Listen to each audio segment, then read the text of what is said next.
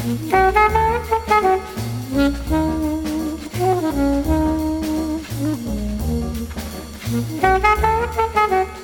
everybody, and welcome to the 171st episode of MTG Fast Finance, the podcast that knows that teaching a player to fish is better than feeding them the hook.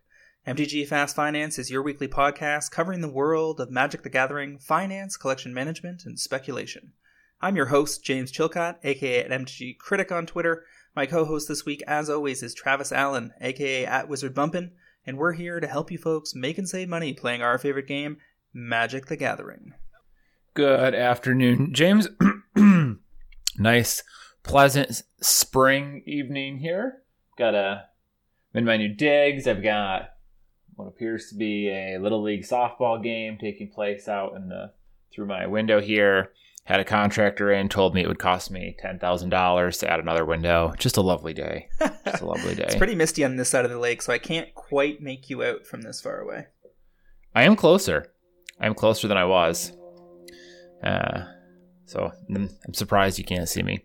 Um, our show is produced by MTGPrice.com, the leading MTG finance community.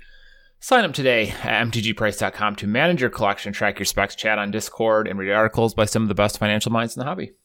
MTG Fast Finance is proudly sponsored by Cool Stuff Inc., where you can find all sorts of cool, nerdy stuff in stock, including all the best in Magic the Gathering singles, sealed product, and a plethora of other collectibles. Use the promo code FINANCE5 during checkout at coolstuffinc.com to save 5% off your order and support this podcast. Travis, what is on our agenda this week? Well, James, this week we have a show in four segments. Segment one are top movers, the cards that have moved the most in price this week. And again, it's a pretty full list, although nothing's going to keep up with last week. Uh, segment two, cards to watch. James will run, James and I will run through some cards we think have a strong outlook. Segment three, our metagame weekend review. This week we have an MTG top eight link I did not click on yet, so I don't actually know which event it is. It's a modern event. It's the MKM Series 2019 from Paris. Uh, and finally, segment four, topic of the week, we have Dan Fournier back to discuss Modern Horizons and tell us all the cool decks we think uh, might be good are terrible. Um, yeah. So let's jump right in. well, specifically, we're going to go over the most important modern cards in Modern Horizons, the ones that are likely to have the biggest impact on the format. Yeah. Uh, okay. So segment one, our top movers. Oh, I shouldn't. I should let you take this one so that I don't have to talk myself up. First card of the week is Deranged Hermit out of Urza's Legacy, non foils, about 15 to 16 to uh, 30. Um, I actually wrote about this card two weeks ago on the announcement of Squirrels in Modern Horizons. There's the new Deranged Hermit instead of, uh, what is it, Echo? It has Vanishing. Um, so I kind of figured there'd be some additional squirrels to man. This could be either some speculators moving in on it or people trying to get their actual copies. Um, I'm assuming Modern Horizon introduced a fair number of players to the concept of squirrels and might have sent them down a rabbit hole. Uh, so nice little double up. Uh, I'm probably willing to sell 30 here.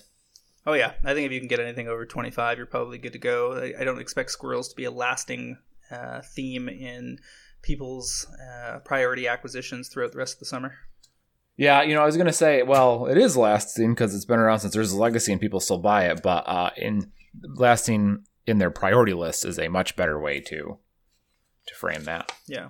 Life in the Loam Ultimate Masters moving from 14 to 25. This is uh, on the back of Dredge continuing to do well uh, in modern, as well as getting a whole bunch of new potential toys and a whole bunch of Lands Matters cards in uh, Modern Horizons. Totally unclear whether that adds up to a new deck or not.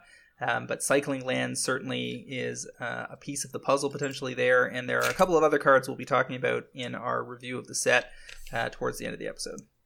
This definitely took off the day the onslaught lands were spoiled because I was keeping a close eye on it up till then. Um, I was I was trying to was wondering if it was worth the spec at any point for like the last couple weeks last couple months, really. Um, but the supply has just been so deep, I stayed away. Uh, and then those cycling lands came out, and not only did people like you or I look at that and go, "Oh, yeah, well, the onslaught cycling lands, like from the loam, just got pretty sick." Um, people, I don't remember who it was, but less financially minded members of the community said, go get your life, life from the loams now, like within minutes. They're like, well, now go buy your life from the loams because here they go. So you had players who wouldn't normally be inclined to be thinking quite like that were being told by their content creators to go to go buy them.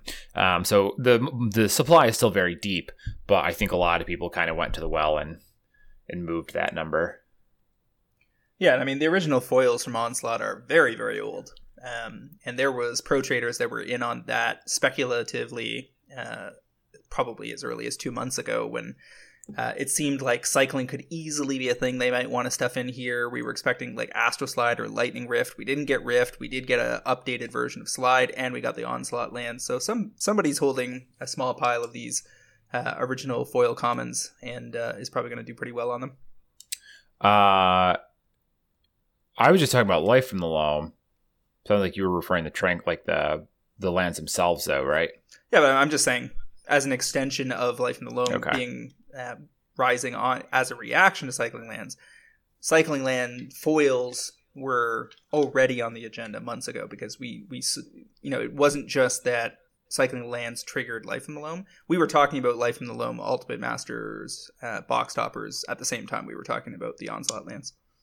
I gotcha. I gotcha. Okay, yeah, that makes sense. Um, yeah, those cycling lands have been in short supply for a while. Mm-hmm. Anyways, um, Thran Turbine out of Urza Saga non-foils. Uh, so we believe this is based on Urza himself. Um, it adds two mana for artifact activations or for activations in general, but probably activations. So it's sort of like a Sol Ring, but not entirely. But if you're playing Urza, you probably have a bunch of artifacts in your deck. It can be generating two mana every upkeep. Uh, so there is some ah, but see, use for it, it there. It's actually three because Urza taps artifacts to make blue. Ooh, there you go. So, and then his ability is five, right? So if you've got a sol ring and then this thing, then you've got the five to keep like to start firing off your Urzas. Then pretty soon after that, you drop a paradox engine. Then you're untapping your stuff every time you you cast a non-land permanent, and away you go. That makes sense. Mm-hmm. So I don't think I mean Cliff was like, "Whoa, that's crazy," um, on multiple occasions, but I, I don't think it's actually that crazy. I think it makes the deck. Um, not that it makes the deck work, but that it will make the 99. Um, so speaking of the onslaught cycling lands, tranquil thicket foils going from 22 to 50. As I said, people were you know picking those up in a speculative fashion over the last few months, but once it became concrete, they're now headed about as high as you can possibly expect them to get. Uh, short of a modern deck making constant use of these and I don't know. I'm 50-50 on whether that deck will emerge. There seems to be more pieces for a, you know, land recursion themed deck in Modern Horizons than almost anything else, but nothing that really jumps out at me as being a absolute slam dunk that's going to be a thing.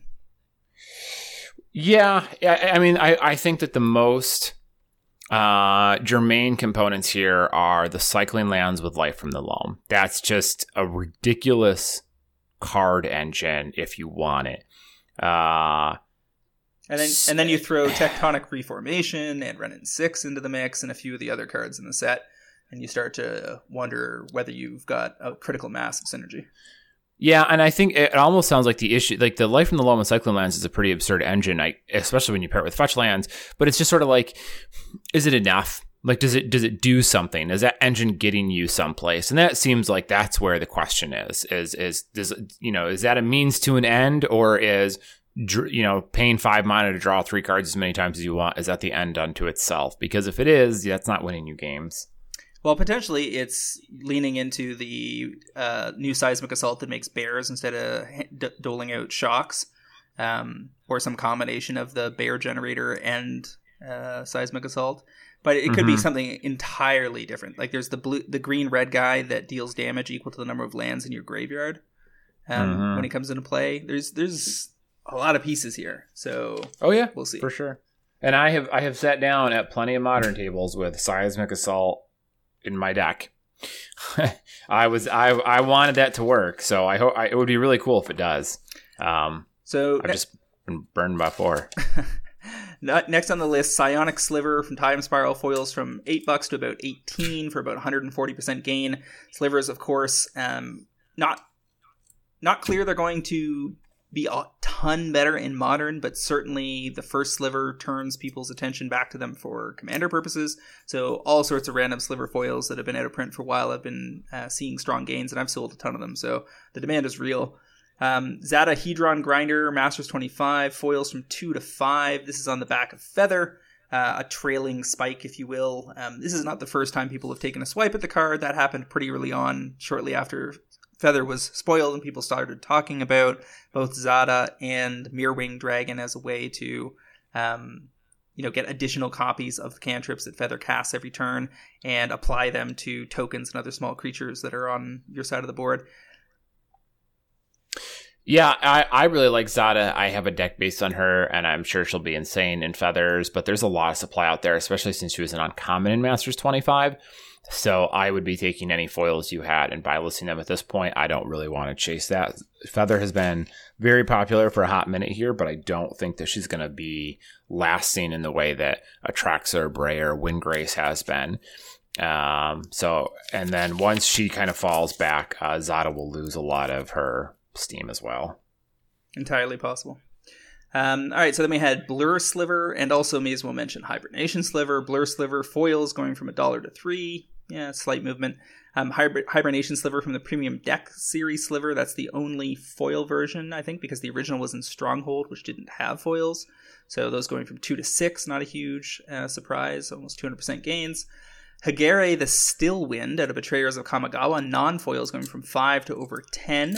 Ninjas, of course, got some new play pieces. Um, mostly, I think, from a commander perspective. Definitely didn't feel like we have enough components for ninjas to matter in modern.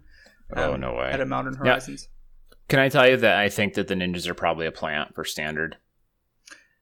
Keep in mind that we have the Wanderer, um, character that was apparently not Ugin. Um, that was definitely. Wait, was that confirmed? Well, it can't have been Ugin because in the story that's not how Ugin appears. Like my theory that oh, I was really? I was floating on the internet was that the Wanderer shows up, does her thing, and then throws off her hat and morphs into Ugin and then attacks Bolas. But that's not what happens in the story. So, um, oh. so as far as we know, the Wanderer is a plant for you know wherever that character is going to be from or is going to be mm-hmm. you know woven into the story at some point. Unlikely that that character was introduced pointlessly. So yeah um, you know, that was an Asian themed character. There are a few other new planeswalkers that are similarly themed that could be from uh, either Japanese or or uh, Chinese inspired worlds. Who knows when or if we will get them? Um, but I guess we shall see. You know what I just realized?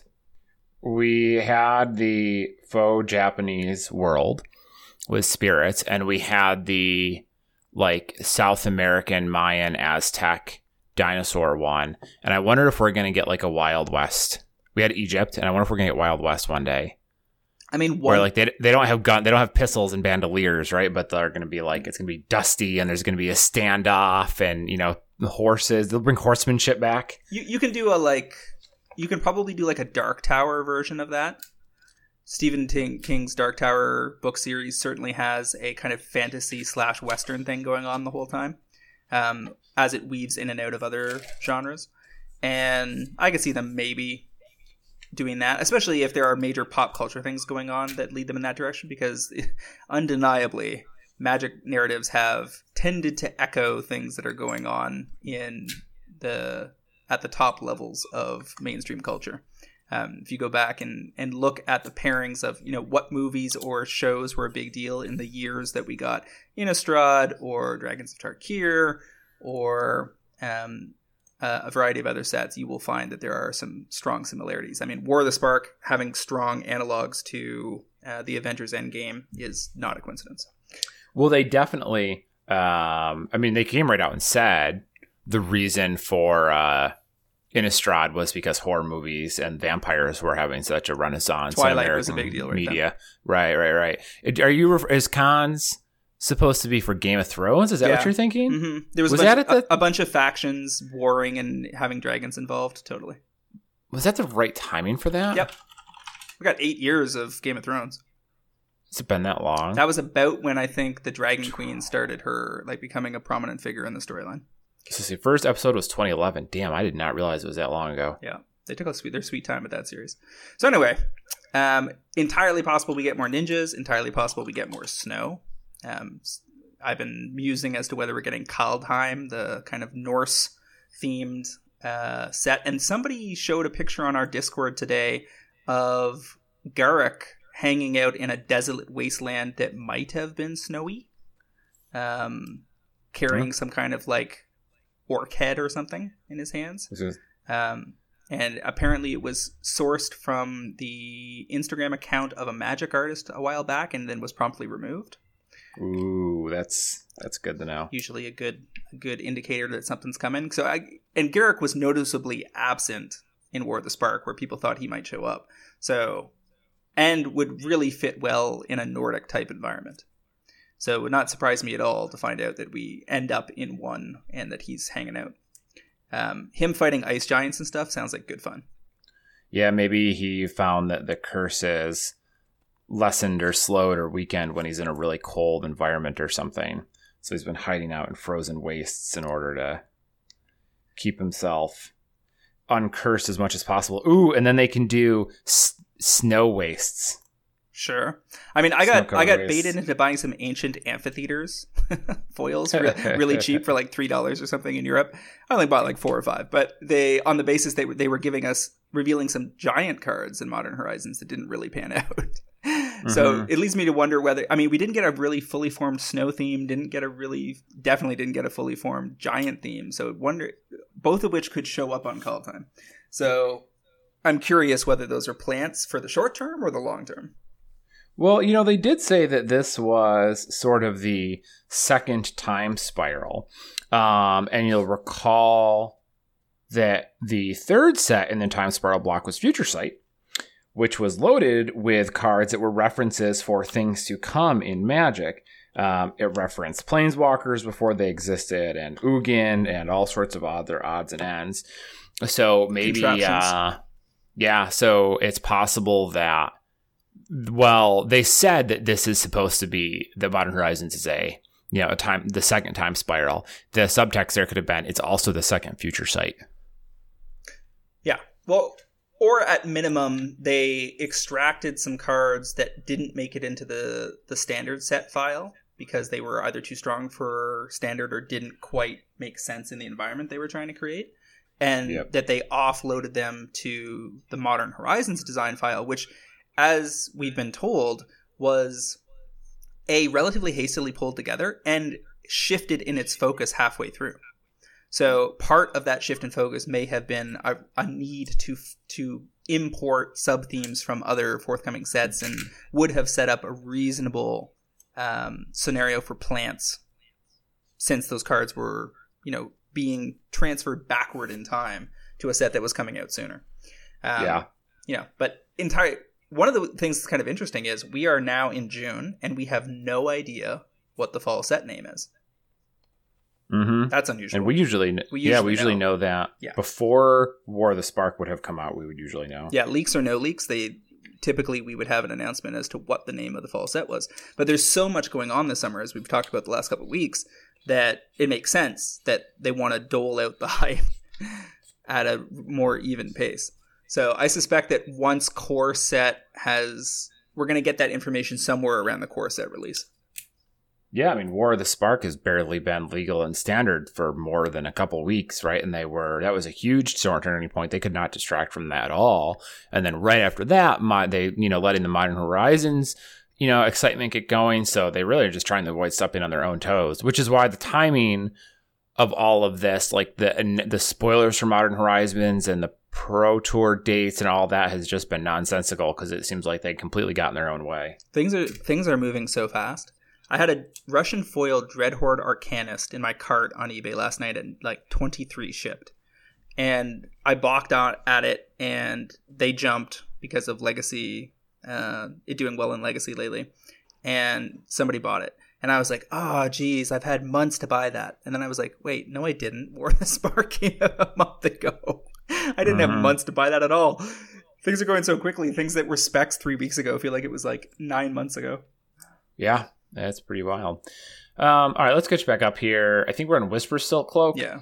Foils out of Dark Steel, five to fifteen. Ah, this this foil's so rough because it's from Dark Steel. Um, I'm guessing this is ninjas, but but like that's the closest thing I can pick because it makes your creatures unblocked. Uh, but Whis- Whisper Silk Cloak is really useful in EDH. It's in a ton of decks. Um, I've gone to that well more than once. Um, it just gives you the ability to just force a creature through, which is great if you've got someone who you really want to deal combat damage with, or you want to be able to attack with, um, unfettered. Uh, so it's a, it's a useful tool, and we just haven't gotten another good foil of it. I don't believe like it's not in M25 or anything like that. No, it was in Magic 2010 and 2011 uh, with Yeah. with inferior art. Um, And older, yeah, so those foils are quite, around. quite old. Yeah, those foils are around, but none of them have been printed recently. So it's actually it surprises me a bit that it took it this long to get there. Yeah, yeah. All right, so next we've got Unearth foils out of Urza's Legacy. This is one of your picks from way back, and I don't think you at all had a clue that it was going to be in Modern one day, but here we are, um, 13 to 40, and I would actually argue that market has been even higher than that this week. I sold a couple of near mints at 50 and some LPs closer to 40. So demand is real. I mean, a card that comes into Modern from Urza's Legacy, one of the first sets to ever have foils, if not the first set. Uh, the first. the first. Uh, those foils are going to be worth some cash. So I was not at all surprised to sell them. Yeah, I am prescient, uh, even when I don't realize it. So you're welcome, everyone. Yeah. I don't own any. Sadly. So Forgotten Cave out of Onslaught, similarly to Tranquil Thicket, those uh, foils going from 7 to 25. Glistener Elf from New Phyrexia going from 5 to 20 because people think that between the new Canopy Land, the blue green one, and Scale Up, um, the clock for Infect might be a beat faster, and Infect might be just that much better in Modern. Uh, and there weren't a whole lot of Glistener Elf foils sitting around. I think it's only ever gotten a foil in New Phyrexia, if I'm not mistaken. uh, uh, was in one of the Modern Masters, I thought. Uh, let me double check that. Uh, F and M promo and New Phyrexia, and that's it. F&M promo, that's what it was. I was pretty sure I had a second one. Yeah. So the F and M promos are still in the five to six dollar range, and might be worth thinking about. Uh, supply on those is not uh, super shallow yet. Uh, actually, no, I'm lying. They pretty shallow. Shallow. Yeah, make that an honorary pick. I think you just go ahead and buy the F and M promos at this point. They're going to end up being ten to fifteen within the year. Uh, yeah, I mean, you know, someone else was writing about Infect, and they didn't think Scale Up was good enough, and I, I respected their take on it. Um, so it might not get there, and I feel like that's like a sort of. Let me put it: if Scale Up doesn't get it, I guess I don't really see how the deck gets better. Uh, like it's just it's already full of one drops that are hyper efficient. Like how much? What else does that deck need to keep going? I don't know. Um, but at the same time, if it sees any play whatsoever, those F&M promos are going to be looking pretty good. I- I've seen a mixture of responses from pros. They don't seem to have uh, reached a consensus yet, which is usually a good thing. Um, we've got Maze of Ith out of Eternal Masters foils going from 25 to over 100, if you believe that. I think that probably targeting something in the 60 to 80 dollar zone to sell these is more realistic. I picked some of these up when I noticed it was draining uh, several weeks back out of Europe. So looking forward to unloading three or four copies into the market. Um, 100 plus is, is too much, too much. Uh, but a double up should still be possible here. Yeah, I don't really understand these prices at all, but I caught that this went wild uh, a couple days ago, and that the cheapest price at the time was for the Realms copies was two hundred and fifty dollars after having been twenty two dollars. And I was like, uh, okay. So I listed mine at a hundred just to see if I could get anyone to bite, and nobody did, unfortunately. Um, so I don't really know what's going on here. Did somebody just decide to clean these out? The- like, I, EMA foil rares and mythics have been draining kind of one by one in order of significance, and I think somebody took a swipe at a relatively small pile of these, but it was had already drained to the point where uh, it was an inevitability. Whether it happened that week or four weeks later, it was going to happen. Um, and then whatever you know ridiculous price is being posted is to be ignored. Um, you know that that doesn't matter till- that doesn't matter until somebody pays the price and then pays it again. Um, so I, I suspect that we're going to see copies flow back into the market in that 60 to you know max 100 zone. EDH players have Well- a lot of things to buy this year, and they're not going to throw it all into one card. Right, and it's worth pointing out that the Realms market price is still twenty two dollars, so nobody is biting there yet. Yeah, I mean FTV is is always going to trail behind. Um, so care more about the EMA copy. Sure, sure, which is fair, fair enough. Uh, Boggart Shenanigans foils out of Lorwyn, uh, about a little under four dollars, like three fifty, four bucks to supposedly twenty. Um, this is an enchantment that makes tokens, or no, I'm sorry. When a goblin you control dies, you can have it deal one damage to a player.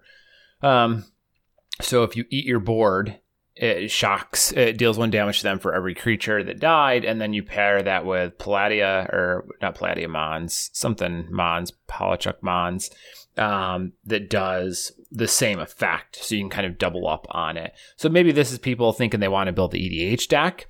Um, with Mons, maybe it's people, I, it's got to be people who want to play in EDH, not people who want to play it in modern. Well, it- I hope it's not people that want to play in modern. It can't be. It can easily be people that think somebody's going to want to play it in modern. Um, you know, we have munitions expert that we got. That's the black red for one one flash. When it enters the battlefield, you may have it deal damage to target creature or planeswalker equal to the number of goblins you control.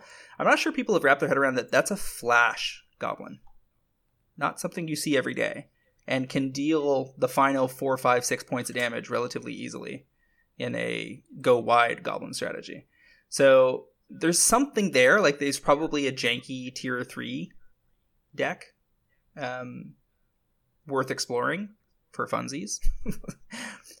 Unlikely to top eight anything, but I don't know. Goblins is right on the borderline, right? Like from a couple of different angles. Whether it's go wide, go or um, you know some mixture of goblins plus burn. There's a there's a lot of power that has now been introduced into the format. It's just not clear that those decks have any significant advantage over just straight burn or red white burn. Yeah, I still don't think Goblins is there. I just don't think they have the depth and breadth of tools that the other tribes do. But Well, I think that the build that is has done the best isn't a traditional goblins build. It's more the eight whack build, the whole the like combo aggro approach, where they get a whole bunch of things on the table really quickly, and then use the bushwhacker, the two bushwhacker cards to get an attack bonus and try to sweep up the, sweep up the game. Mhm. And which is and a lot of the arguably not a Goblin deck. Sure. It's not about goblin synergies per se. All right. yeah. So moving right along, trying to scoop up the rest of this list. Uh, Lightning Rift at Onslaught foils going from $1.50 to nine. EDH cycling potential, I suppose. Um, interesting, since we didn't get it in modern, so it must be commander demand. Uh, Changeling Titan at Lorwyn foils being pushed $1.50 to 10 We got all sorts of new changelings, and we got Morophon, so people could be thinking that they want to slide that into Morophon deck- decks. Um, Alchemist Vial at a Magic Origins foils going from 50 cents to $4. Apparently, that's on the back of a Boros deck in Pauper, making use of the card, I think, as a 3 of. sure. Why not? Why not? And then Quick Sliver, uh, our biggest gainer of the week, apparently from Legion's foils from $1.50 to 15 Pretty sure I've got a few of those sitting around. We'll see if I can sell them at like $9.99 or something. Good luck. I think you're going to need it. Uh, a, a lot of rando slivers have been moving, so I think it's as long as you're not super deep on any of these, I think you're going to be just fine. Well, you know, the prices are definitely jumping. I, uh, you know, on our sheets here, I guess the question is how many people are actually pulling the trigger after the fact. That we're we're still unclear on. Well, I mean, Um, I- I hope I, I've I hope they sell. I've sold lots of, as, as I'm saying, lots of these rando sliv- sliver foils. Been moving from, you know, a variety of different sets, everything from M14 back. So, No, uh, none of mine have sold yet, but maybe I'm just selling the wrong ones. That or or, you, or you're being greedy. Your prices do tend to be high. They are. They are. So cards to watch this week. Got a couple of interesting ones. Uh, the Planeswalkers that have War of the Spark are the gift that keeps on giving. I think I've got another one lined up here. Vivien, Champion of the Wilds, is making appearances in Standard, in Modern, in Commander. Uh, it's a rare, not an uncommon, and it is foils are currently about eight bucks. I could see a twelve to eighteen month hold, especially if it stays relevant in Standard, which seems likely given the number of cards that are going to fall off the uh, agenda or off the roster in the fall when rotation o- occurs, and the kind of open ended general power level of Vivien that doesn't require any particular set to be um, currently legal. Like her abilities are not set specific, they are just generally good. if you're looking for the card types that she supports.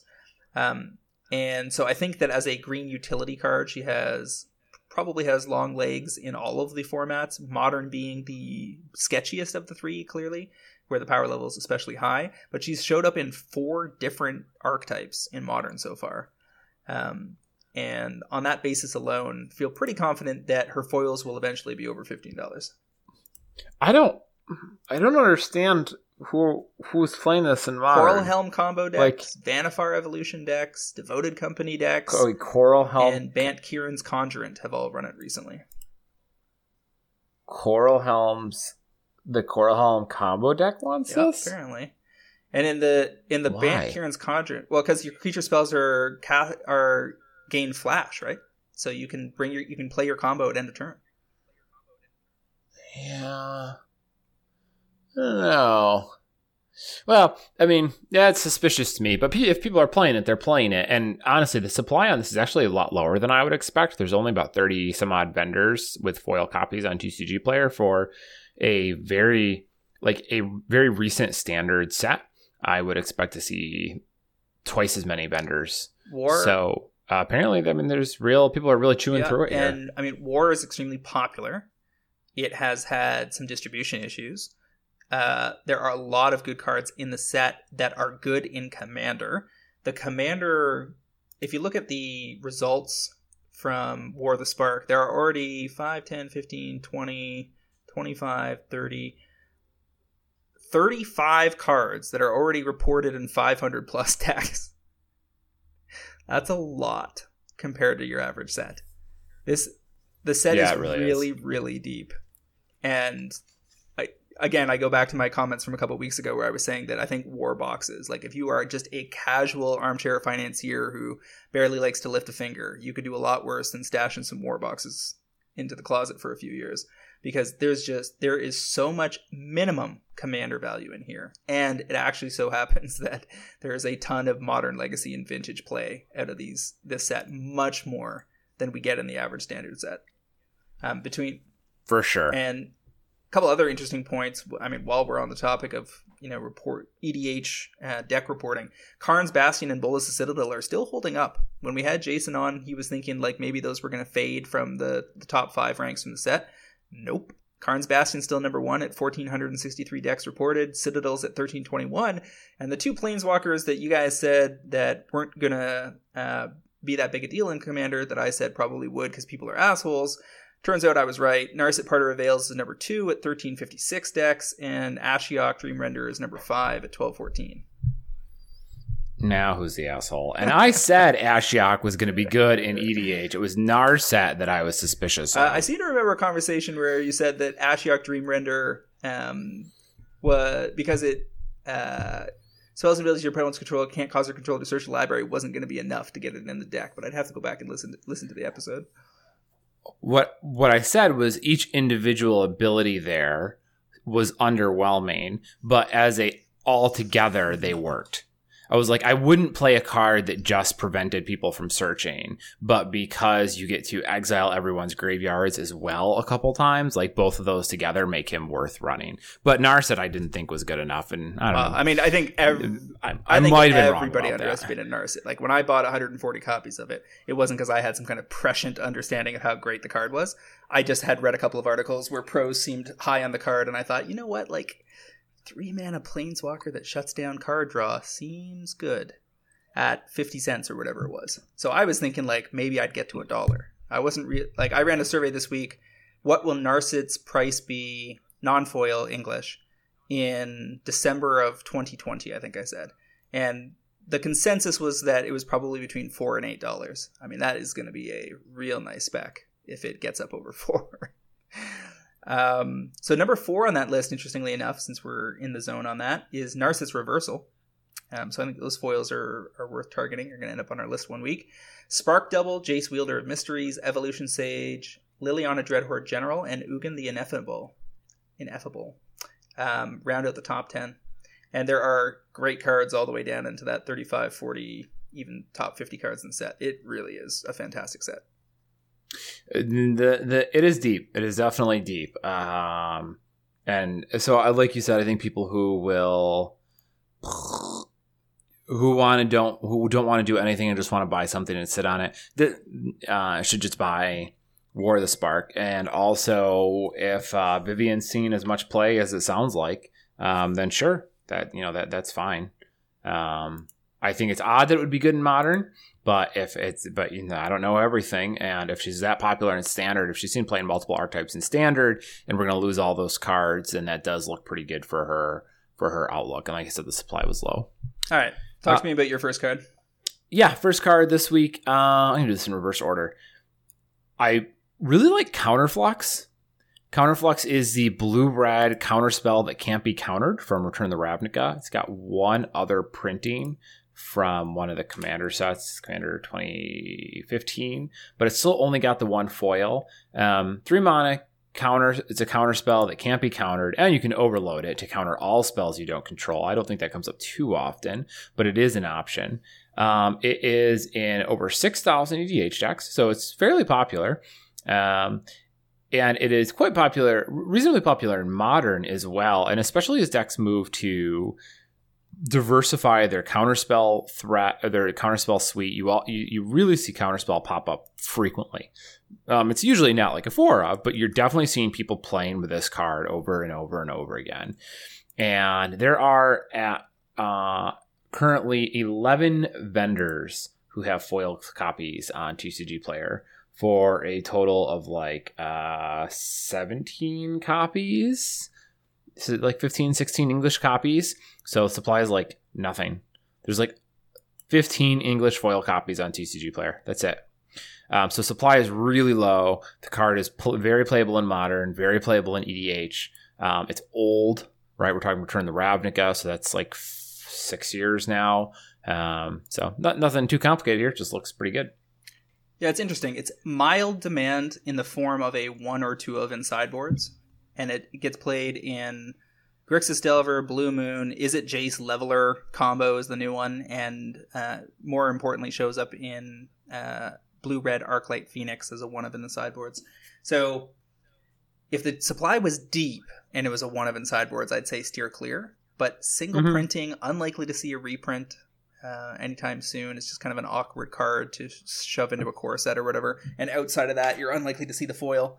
Um, yeah, I guess he's stashing a few of these away and checking back in in a year and hopefully buy lists have risen to the point where you can unload them where you just flip a couple copies on ebay or tcg and you're probably doing just fine Well, they're right now they're five ish bucks, five maybe six bucks. I think when they sell out, I think they relist at twenty, just because there's just not going to be that many left. And you're absolutely right. Like as a one or two two of, it's not like you're the, the the road to an empty supply is much longer than if people were snapping up playsets left and right. But that's why we're talking about it now and not three years ago. so i can't really criticize that pick without first doing a mirror check on my next pick because I can't remember the last time I called out a foil uncommon from the most recent standard set and said that at $30 it was cheap. But again, Narset Parter of Veils is important in EDH, modern, legacy, and vintage. People in legacy and vintage are straight up pissed about the card, and there's discussion. People are already using the ban word um, because they're addicted to brainstorms or whatever and don't like to have their frustrations laid bare on the table, I suppose. Um, you'd be lucky to find copies at 30 at this point. When I first looked at it the other day, they were about 28 to 30. Now they're getting closer to 35. And I'm thinking that in the very short term, within the next six weeks, you're going to see Narset Parter of Veils foils go to $50 for a foil The next- uncommon. the next couple of weeks, you said. Yeah. I think I don't think it's going to take more than four weeks for fifty dollar foil Narsets to be the only thing left in the market. Here, here, here's the thing: people think of uncommons as being just like all over the place. Like you just buy a box of War of the Spark and you're gonna get a foil Narset. Nah, nah, nah, nah, nah. If you actually have ever cracked packs to any significant extent, you would realize that getting you get basically one, maybe two foil uncommons per box. There are dozens of uncommons in the set. So finding a specific foil uncommon takes cases and cases of action. And it as when the market moves as quickly as it is now from set to set to set, everybody is already on from buying War of the Spark and into Modern Horizons, and after Modern Horizons, they're going to be on Core 2020, and after Core 2020, they're going to be buying their Commander set decks for the year, and then we're on to the fall set. War will still be opened all year long because stores are still going to need to crack it to replenish singles, and people are still going to be buying it here and there. But no one's. I, I, I would guess that as soon as Horizons drafts hit, War drafts will basically shut down, and there may be some revisiting of that.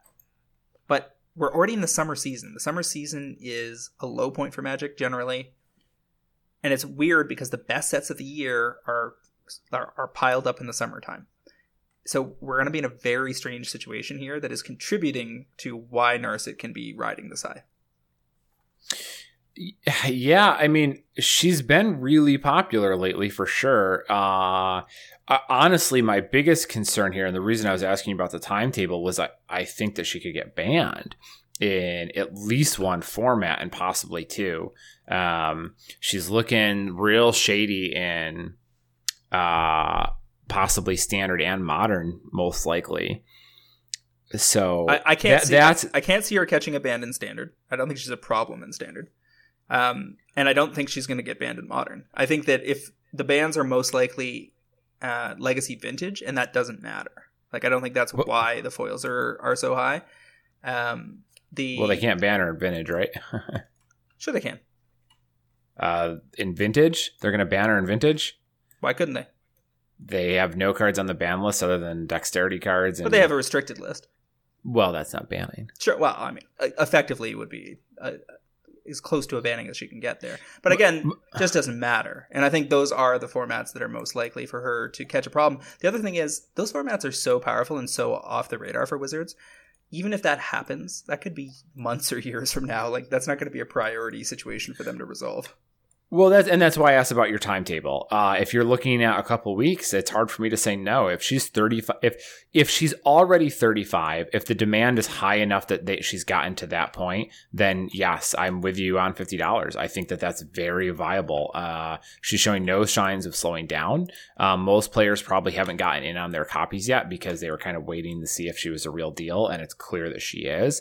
And my biggest concern is her getting blanked in a couple formats, but that's not going to be tomorrow. Um, that would be probably in the fall at the absolute earliest, and even then, probably not. It could be a, a bit longer. So yeah, I mean, I mean, if you were thinking about getting them, get your playset now, and then you know you got a good price on foils that you can possibly sell in a month if you want.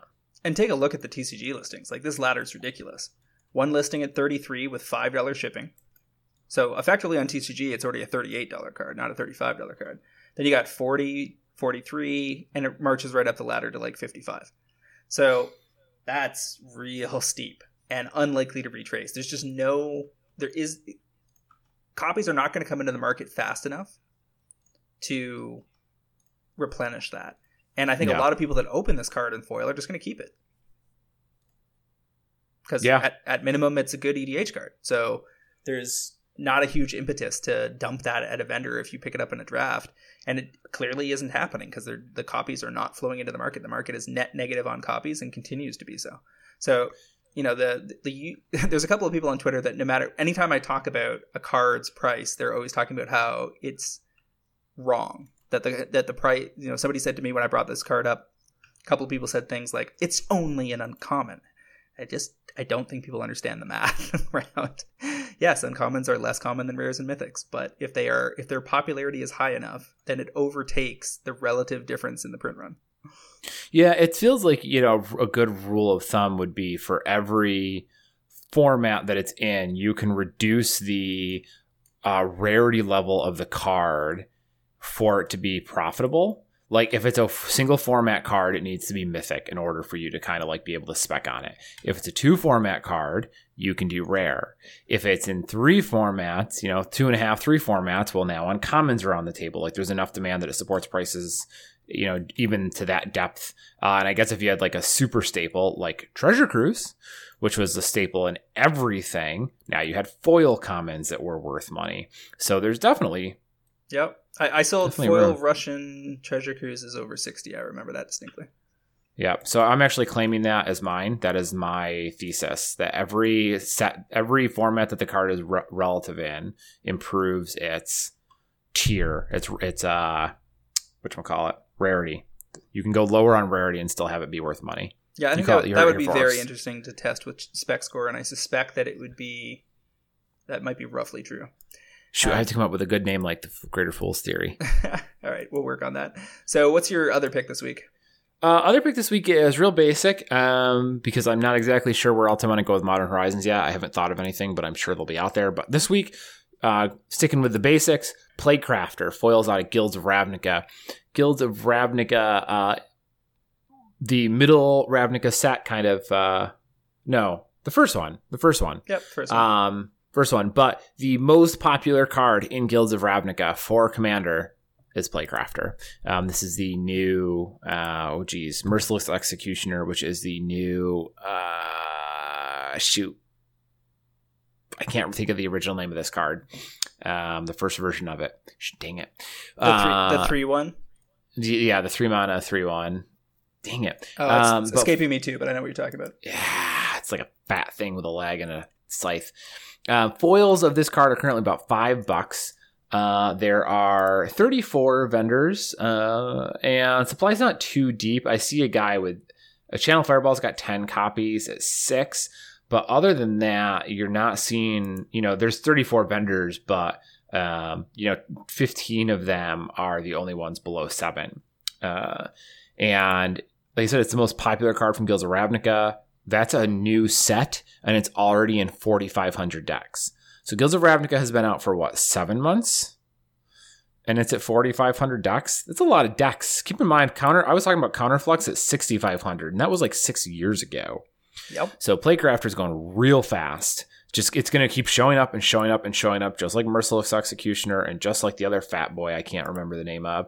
And the other versions of this card had several printings, which helped suppress the price. But until Plaguecrafter gets reprinted again, it's going to keep going. It's going to be a twelve dollar foil without a reprint. Now I don't know when that's going to be. They could do it whenever they want, but I don't see them putting it in standard a second time. Um, that's pretty rare. So you've got probably got at least until Guilds of Ravnica before, or until Guilds of Ravnica rotates before they print this in foil again.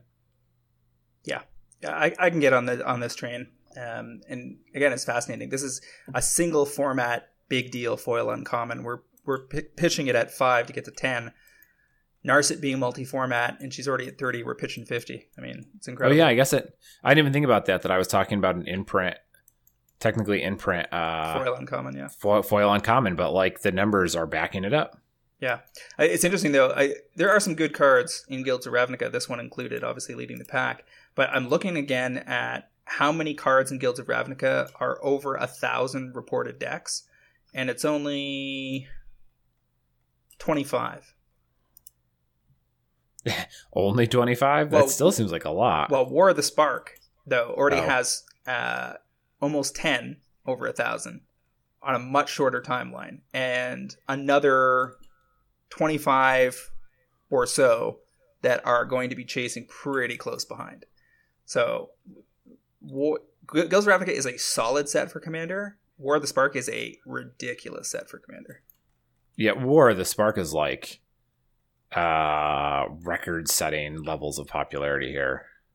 and just relevance. Like th- there are so many relevant cards. But yeah, that's what I mean. Like it's just it's so full of cards that people are going to want to keep playing. Yep. All right, so my final pick this week is Panharmonicon foils, which I'm sure was Hmm. a pick on this cast at some point around ten dollars. Don't remember if it was mine or yours, but it would have been I- within six months of Kaladesh coming out. The question here isn't was this picked on the show. It was how many times have we picked this card? at least once, possibly twice. And here's the thing: ten dollar panharmonicons were, mwah, but you waited longer. So if you held off for a while and now you're looking at it and you can get them at like sixteen to eighteen, now's the time because now the the tipping point is actually within reach. And you know whether you sat on it from ten to get to here or picked it up now, it's going to be roughly equivalent given the number of times you could have flipped in the interim. And 18 to 30 within the year seems very, very likely to me. In several thousand decks on EDH Rec, uh, works with everything with an enter the battlefield trigger. Hard to go wrong. Let's see. What is the uh, the supply looking like here? Um, so market it's all is at 18, 39 vendors. Yeah. th- th- you know, what's funny is that when we were talking about this card before, it was like eight to ten dollars, twelve dollars, and the the number of of vendors and amount of supply available was roughly what it's equal to now. Um, but the prices are still up to eighteen dollars. So, you know, a couple copies sell at those cheaper prices, and people begin to move their their prices up. You don't have to sell out the card just to raise the price. Uh, you only need to sell a small portion of it before people catch on and start and start bumping their prices up. So that's how we have uh have this where it is. But in any case, I do like it, and I'm going to keep liking it. And it's basically it's it's just going to keep going up and up and up and up, and that's not going to change uh, until they reprint the card. So it's just a question of when you decide to get on and how long you would decide to stay on for.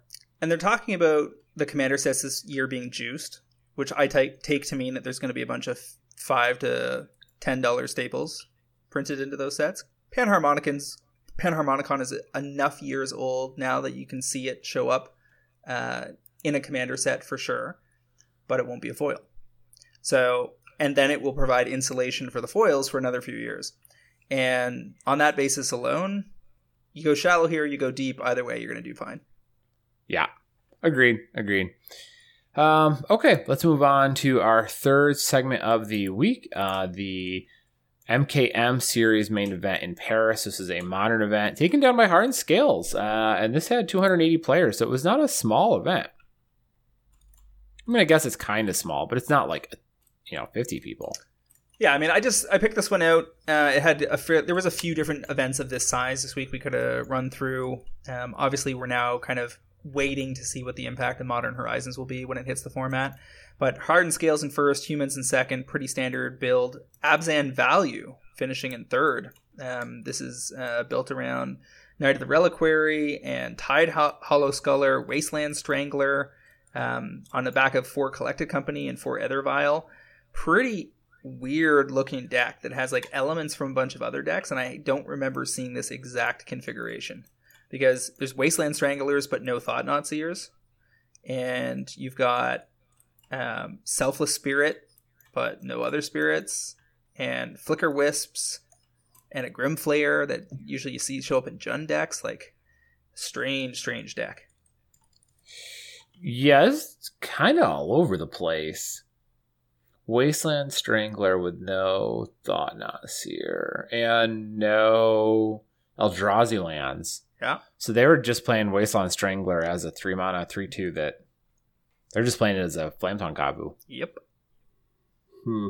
interesting. And, the And then, yeah, of course, Phoenix deck wins in fourth, which is just the uh, red version of Phoenix. Double Dredge decks in six, uh, fifth and sixth. Selesnya Toolbox showing up in seventh, which was more of the kind of expected version with Vizier Remedies, four Chord, four Collected Company, Walking Ballista, and four Devoted Druid. So the Devoted Druid combo.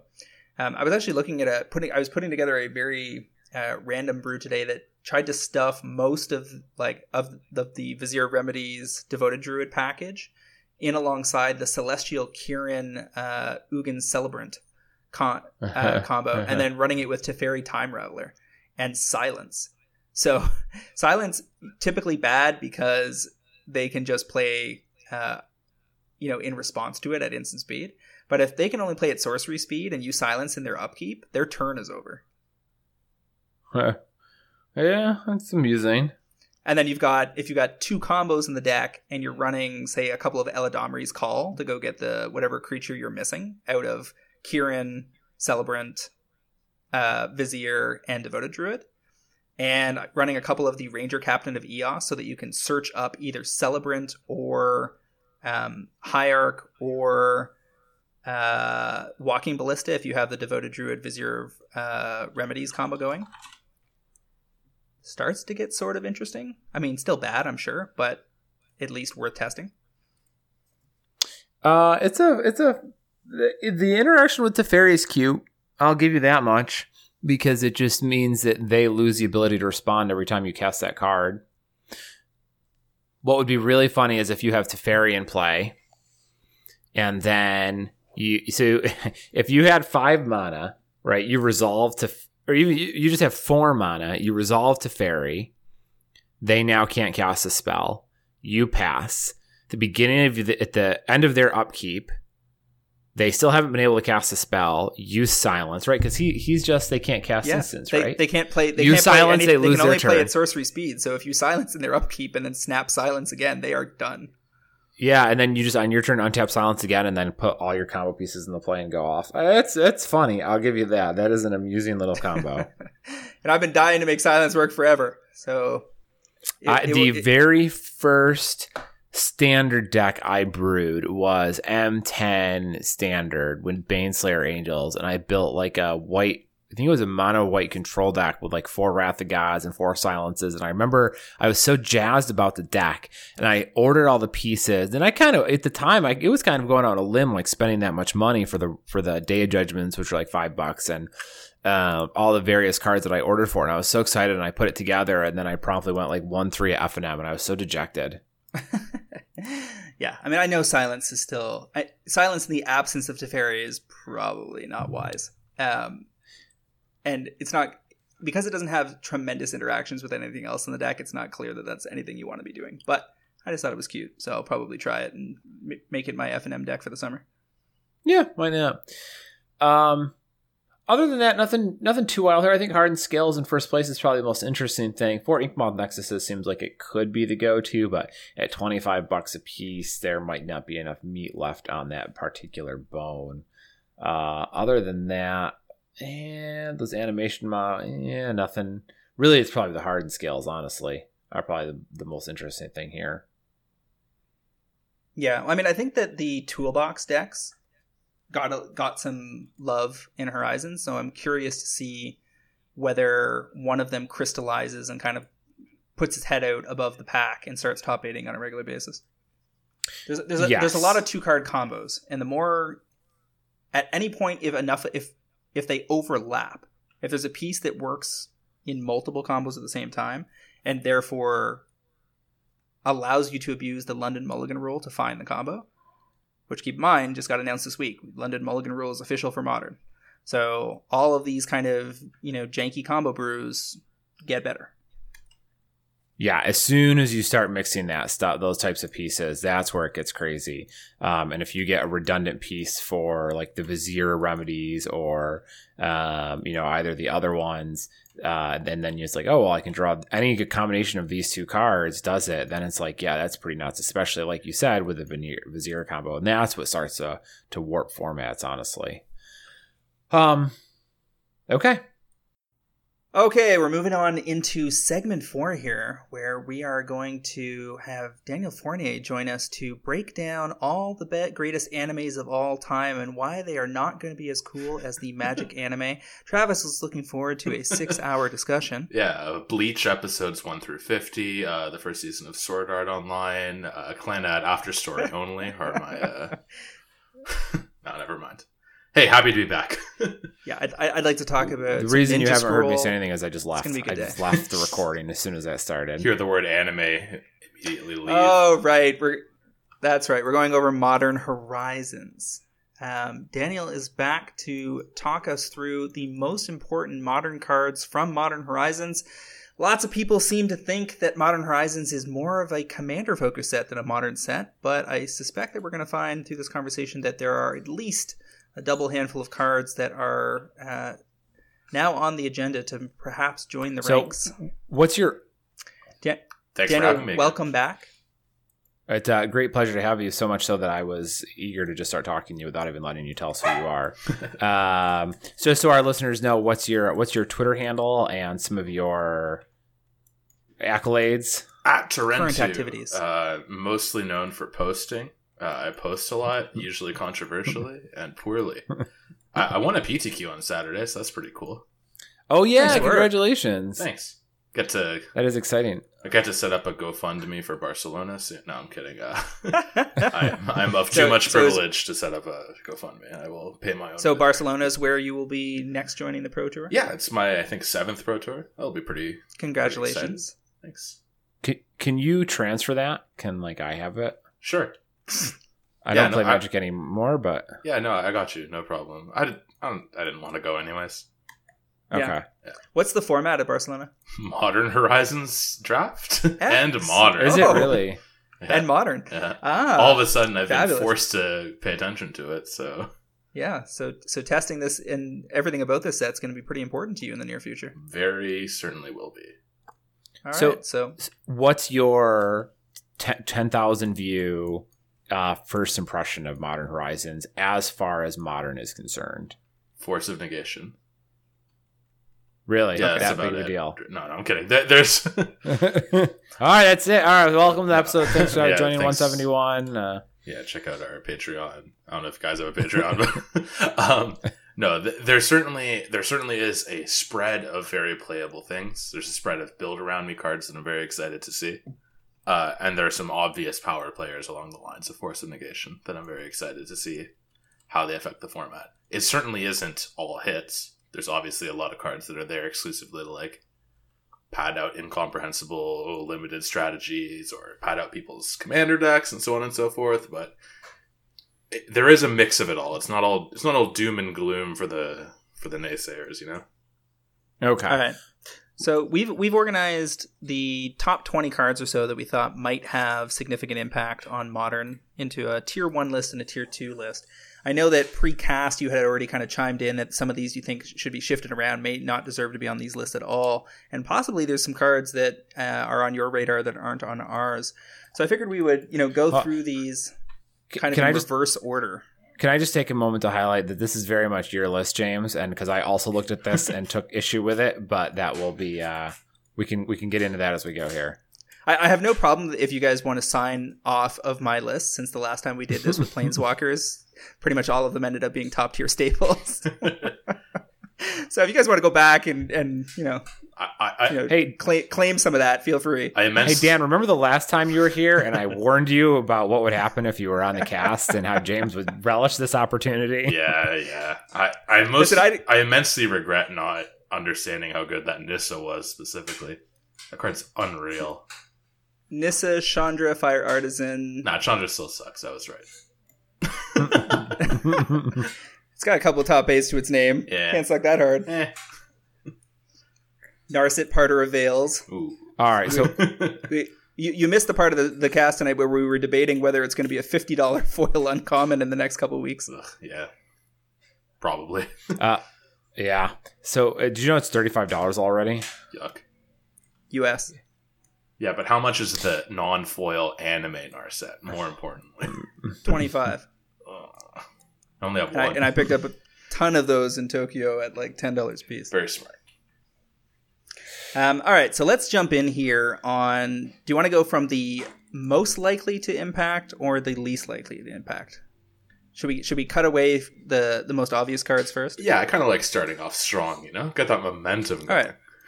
So are we all agreed that the canopy lands are the most likely to see widespread play and impact the greatest number of decks? I think I think that's a fair assessment. Yes, uh, just because of the ubiquity of powerful lands being seeing play kind of across the format, right? And is it to fast moving decks in the format and lowering their overall land count effectively? I don't know if reach is necessarily the right term, but certainly they provide velocity. Uh, And they, they they let you continue going at a point in the game where you may or may not be stalling out of momentum, and that's a, an effect that's very powerful, especially for aggressive strategies. I, I I wisely waited till Dan answered the question before chiming in with my own answer, so that if he uh, disagree, they had a different tact, I could reverse course. Um, but yeah, I, I, I'm also in the agreement that they're probably going to have the most impact and like see the most copies in modern. I also think they're the the least interesting cards to to kind of have that impact, just because most decks are going to, I would imagine, run between one and four. Um, because for most decks, the ability to mitigate that kind of land access lands at the later in the game is going to be really useful and the extra couple the one life or two couple life you might pay over the course of the game generally not going to be a make or break for a lot of decks uh, but at the same time like it's they're not exciting they're not fun like they're just they're just efficient they just make the deck run a little bit better so like i don't even i barely count these They are definitely. I mean, they're not- I mean, they're not new designs. It's Horizon Canopy, the rest of the Horizon Canopy cycle, or a big chunk of it. Um, wait did dan say they of them to are go. boring or they're not Oh yeah, They are. They are for sure. yeah okay but they So I mean, They're boring in that people way have that been we know. playing with Right. I mean, people have been playing with Horizon Canopy for years. It's been one of the most expensive lands in the format.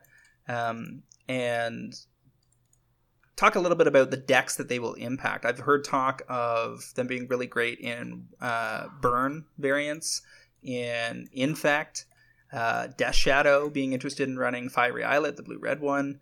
Um, does that all make sense to you? Um, to a certain degree, it's kind of hard to say because a lot of these decks have never had access to these kinds of abilities in the past, and it's always been specific like mana dork centric decks that have had access to Horizon Canopy. So we know we know exactly how how that kind of effect plays out in those strategies, but we don't know how it would play out in, for instance, something like uh, yeah, like Death Shadow, for instance, that actually wants to run off of very few resources and also wants to be able to control his life total. Whereas this card, these cards kind of make it difficult to control your life total. And there's a lot of uh, a lot of decks in the format that certainly aren't going to be interested in having these. They aren't uh, an instant four of, or even a two of, or even a one of in a lot of decks. For instance, uh, a Jeskai control wouldn't like explicitly not want Fiery Islet because it wants to have as many lands in play as possible and wants to find its uh, card advantage elsewhere in cards like Narset or even like I mean, I'm in love with hieroglyphic illumination, but uh, I understand that the more reasonable amongst us are not. Um, but certainly in decks like Burn, definitely in decks like Infect, definitely in decks that want to operate off of a very low land count and want to, and don't care about their life total because they are the beatdown in most of their matchups. Every deck that like uh, ticks all those boxes is going to want this these cards in them. So, gotcha. So we've been looking at these. I mean, they've been pre-selling as high as 30, as low as 15 in North America. Um, I suspect that the entry point on these, as I called out in my article this weekend, is probably somewhere in the 10 to 15 dollar range. And I think it's pretty reasonable that we're going to see these back up over 30 given 12 to 18 months. Like whenever it is that boxes of Horizon start to dry up, you're going to see these things go up. Yeah, it seems to me like whichever whichever ones of these uh, get to see play in tiered modern decks in significant numbers are going to become very expensive. Yeah, and and foils should be will probably be crazy right off the bat and stay that way. Yeah, I can't imagine. Oh yeah, yeah. yeah. All right, so the other the other fetch uh, or sackable land that seems like it's likely to have some impact um, certainly will be a player and Commander, and I, I think has a few different homes in Modern as well as Prismatic Vista the fetch land that searches up basics. Can you talk us through how much of an impact you think that'll have, Dan? I like this card a lot. Uh, and I'm very certain that it will have an impact, and I also haven't figured out where it's going to have an impact. It's a little weird because, like, it's not necessarily a, a better card than any given fetch land. Uh, and the format, it, it's, it's a little tough. I, I feel like the the power of this card is going to vary along the lines of how good cards like Blood Moon are. Right now, Blood Moon is like very bad because the control decks are two colors. Like the land decks are like let's put it this way: Phoenix wants to play Alpine Moon instead of Blood Moon in order to beat Tron because Tron's where you want uh, your land hate to be in, meaning that Blood Moon's like a little too slow because they're a turn three deck and so on and so forth. So basically, how much do you want to get only basics off of your fetch lands? Is the question for this card. And right now, I think in most modern decks, the answer is not as much as you want to have access to dual lands. Uh, Got it. I, I do think there's some point where this card becomes very good. I, I'm personally thinking of a like Rug Blood Moon. So basically, like a a Snapcaster Mage Blood Moon Lightning Bolt. Uh, God, what's the name of the card? Tarmogoyf deck. That to me mm-hmm. seems very powerful and gets to take advantage of this because it can get all three of your basic lands. But even in that kind of deck, it's not necessarily much better than um, uh, Misty Rainforest or Scalding Tarn. So it's a little hard to say how much of a competitive impact this will have. Certainly, when it comes to like more fringe ideas or like five color commander decks or something, it seems much nicer. What I, okay. I mean, the, the deck isn't top tier by any means right now, but black white Eldrazi.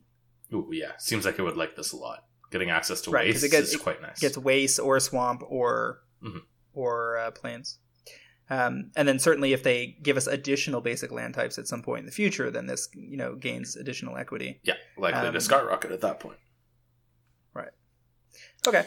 So I've heard some talk this week. People were pretty low on this card at first. Now it's getting a little bit more chatter. How about Seasoned Pyromancer, the 2 2 that allows you to uh, dump two cards to your graveyard, draw another two. If you, for each non uh, land card that you discard, you get a 1 1, and then later you can pay 5, I believe, to get two 1 1s again. How, did, how is this feeling to you, or what, what is the thinking amongst your you know playtesting compadres? I have to say, thank God it rummages to instead of looting to. Because if you got to draw this Yeah. card, this card would be busted. And Right. fueling graveyard strategies with cards that are this impactful is always kind of kind of sketchy. As is uh, as someone who's played his fair share of uh, tormenting voices as of late, I can uh, attest to the fact that rummage is a not is is an inherently much weaker ability than loot. Like discarding first is always way worse than drawing first because of the information imbalance there. Sure. Um, so if you know that you like, th- there's some decks that could want this. I can imagine like it going in Phoenix where you want to pitch your Phoenixes or you just want to pitch some excess cantrips. Your deck's really redundant. But there's always a Uh, huge pitch, risk. Pitch a lava dart. I I'm not really sold on Lava Dart, mostly because Okay, I'm not so sure. that, side topic. yeah, we'll, we'll we'll- we'll get back there. I think. Fair. Um, Sorry, keep going. If you're if you're explicitly in a deck that wants to discard cards from their hand for some effect, like Dredge or Phoenix or some kind of variant of all those kinds of things, Hollow One maybe, then then this card is super super super powerful. The idea that you can have a, a three mana two two that also makes two one ones, so you're getting a Pia and Kiran Nalaar's worth of stuff off of a three drop that also fuels all of your discard and or graveyard synergies is sweet. And there's some extra bonus on the bottom of the card where you get to spend five mana to make two one ones, but that's like a really low. If the game goes that long. yeah, it's a really low rate in terms of power for modern as well. So I'm not really concerned about that ability being relevant. Right. And so, I mean, the thing here is that as a mythic, this is significantly more interesting to us on the finance side Yeah. than if it had been a rare, because the mythics were selling at various locations for ten dollars or below. Um, and I think we can all agree that if it ends up being a four of in Phoenix or something, it's going to be a twenty to twenty five dollar card in a relatively short period of time. I would say it's very unlikely to be a popular card in Phoenix, and it's way more likely to become a popular card in some kind of like Hollow One deck or some kind of hybrid Hollow One deck. A hollow on deck, like not like just a, s- not even like a, a blue red spell type of strategy, just some other essentially hybrid that we haven't seen before. Quite possibly, yeah. There's a lot of cards that synergize. Sorry, there's a lot of creatures specifically in this set that like discard cards from your hand in significant quantities. This and uh, what's it called? Bazaar Trademage, the two and a blue three four flyer. the bizarre bag dot on a stick. yeah, when it comes into play, draw two, then discard three. Like that sets up Hollow One as well. So if you get to play Hmm. some kind of like blue red Phoenix uh, Hollow One deck, maybe maybe these cards are unreal powerful. Maybe we're supposed to Plus. be buying foil hollow ones. that's uh, it's it's really hard to say. the this all requires a lot of testing, and I think it will have to have a tournament result before it becomes like provably powerful. I, I And it was would would you Go- agree that the the complexity level of the set and the number of different mechanics and unique designs makes it very difficult to render judgments this early in the game? Uh, I think to a certain degree, Ver- yeah. Ver- versus the kind of complement of potential modern cards you get out of a standard set. Yeah, th- that seems fair. Yeah, it's also tough because we're analyzing them purely for their uh, use in modern, and there, there's only so many cards in a set that can affect a format as powerful as modern. And then you shove a bunch of them in this set, and they're all like really complicated cards with weird abilities that are like kind of throwbacks to cards that exist in Legacy for the most part, and Legacy's a really weird and different format than modern, and it's just there's so many uh, so many points like data points thrown at you that I think are quite hard to navigate. Mhm. Gotcha. So if you had to put odds on whether this card is going to top eight in the next year in Uh, modern, I would say yes. It is a very powerful card. I look at it in SCP and Kiran Nalaar, a card that I know is very powerful, with some like discard to draw to is a a famously powerful set of words in Magic. So, like probably, Fair. I don't know where it goes. I haven't figured it out, but this card is powerful. All right. Yeah, Um, I I was telling James beforehand that I, I'm looking at it and I saw where he had it on the list. And I'm like, I can't tell if this if it was rare. I feel like I wouldn't really think about it in terms of like money. But as a mythic, I'm like, I, I can't figure out if this card is meaningless. Like if I we want it to be good and it's just not going to happen, or if it's actually busted and we just haven't figured it out yet. It just seems so hard to figure that out. It, it could even be good in correctly. dredge because it, it discard two, draw two is very good in dredge, and uh, like as Cathartic Reunion has uh, has shown to us. But Sure. but also, I I'm pretty sure it makes just a three mana two two that makes two one ones through a rest in peace. Sure. Oh yeah, So the the ang- other angle of attack Yeah, yeah, exactly. There's value of the card. Got it. Um, all right. So moving right along, uh, force of negation seemed like it was real high on your list God, I love this. heading card. into the discussion. I- Do do you put this right in your list? Is this right below the lands? I mean, Nothing else close. ba- based on my understanding of the card and the format, I think this is the most important card in the, in the set in terms of its impact on the format as a whole. I, I will, because of its because of the ability to check whatever combo deck manifests over time. Yeah, uh, I think having God, God, I love the design of this card so much. I wrote an article about it. I, I think it's great. It just lets I- you do so many fair or at least I don't know, at least fair or at least reactive things that uh, the format didn't let you do beforehand, and I think that's great. My buddy, uh, the guy who won the GP modern GP a little while ago, I was talking to him about this, and he's a lot cooler on it. Um, you know, you have to have the other blue card. Uh, it's very specific where you're able to put it to good use. Um, you know, you can't really use it to protect your own combo unless you're going off at instant speed. But you don't, th- you still think that, like, it, then it's not that it won't be played, just that it's harder to make use of it. It's not like Force of Negation where you can just slam it almost everywhere because nearly every deck is blue anyways. But, but you Sorry, force still- of will. You mean? Yeah, sorry. So, but you, but you're still thinking this is going to be that big of a deal. I don't think it's necessarily that ubiquitous, um, but I do think that the impact that it has where it's good is very significant. Uh, as blue mages know, having other blue cards in your deck is typically not that big of a problem. there are a lot of Okay, really so you're, good you're blue thinking cards at minimum in blue white control. I am this is gonna so play it. excited to play blue white control with this with this card. I, I will say this is the only card I pre-ordered from this set. Not because I think it's a good speculation not like the forty Canadian I paid for it or whatever, but because I want them for Each? Uh, it was store credit. It's Yeah. not real.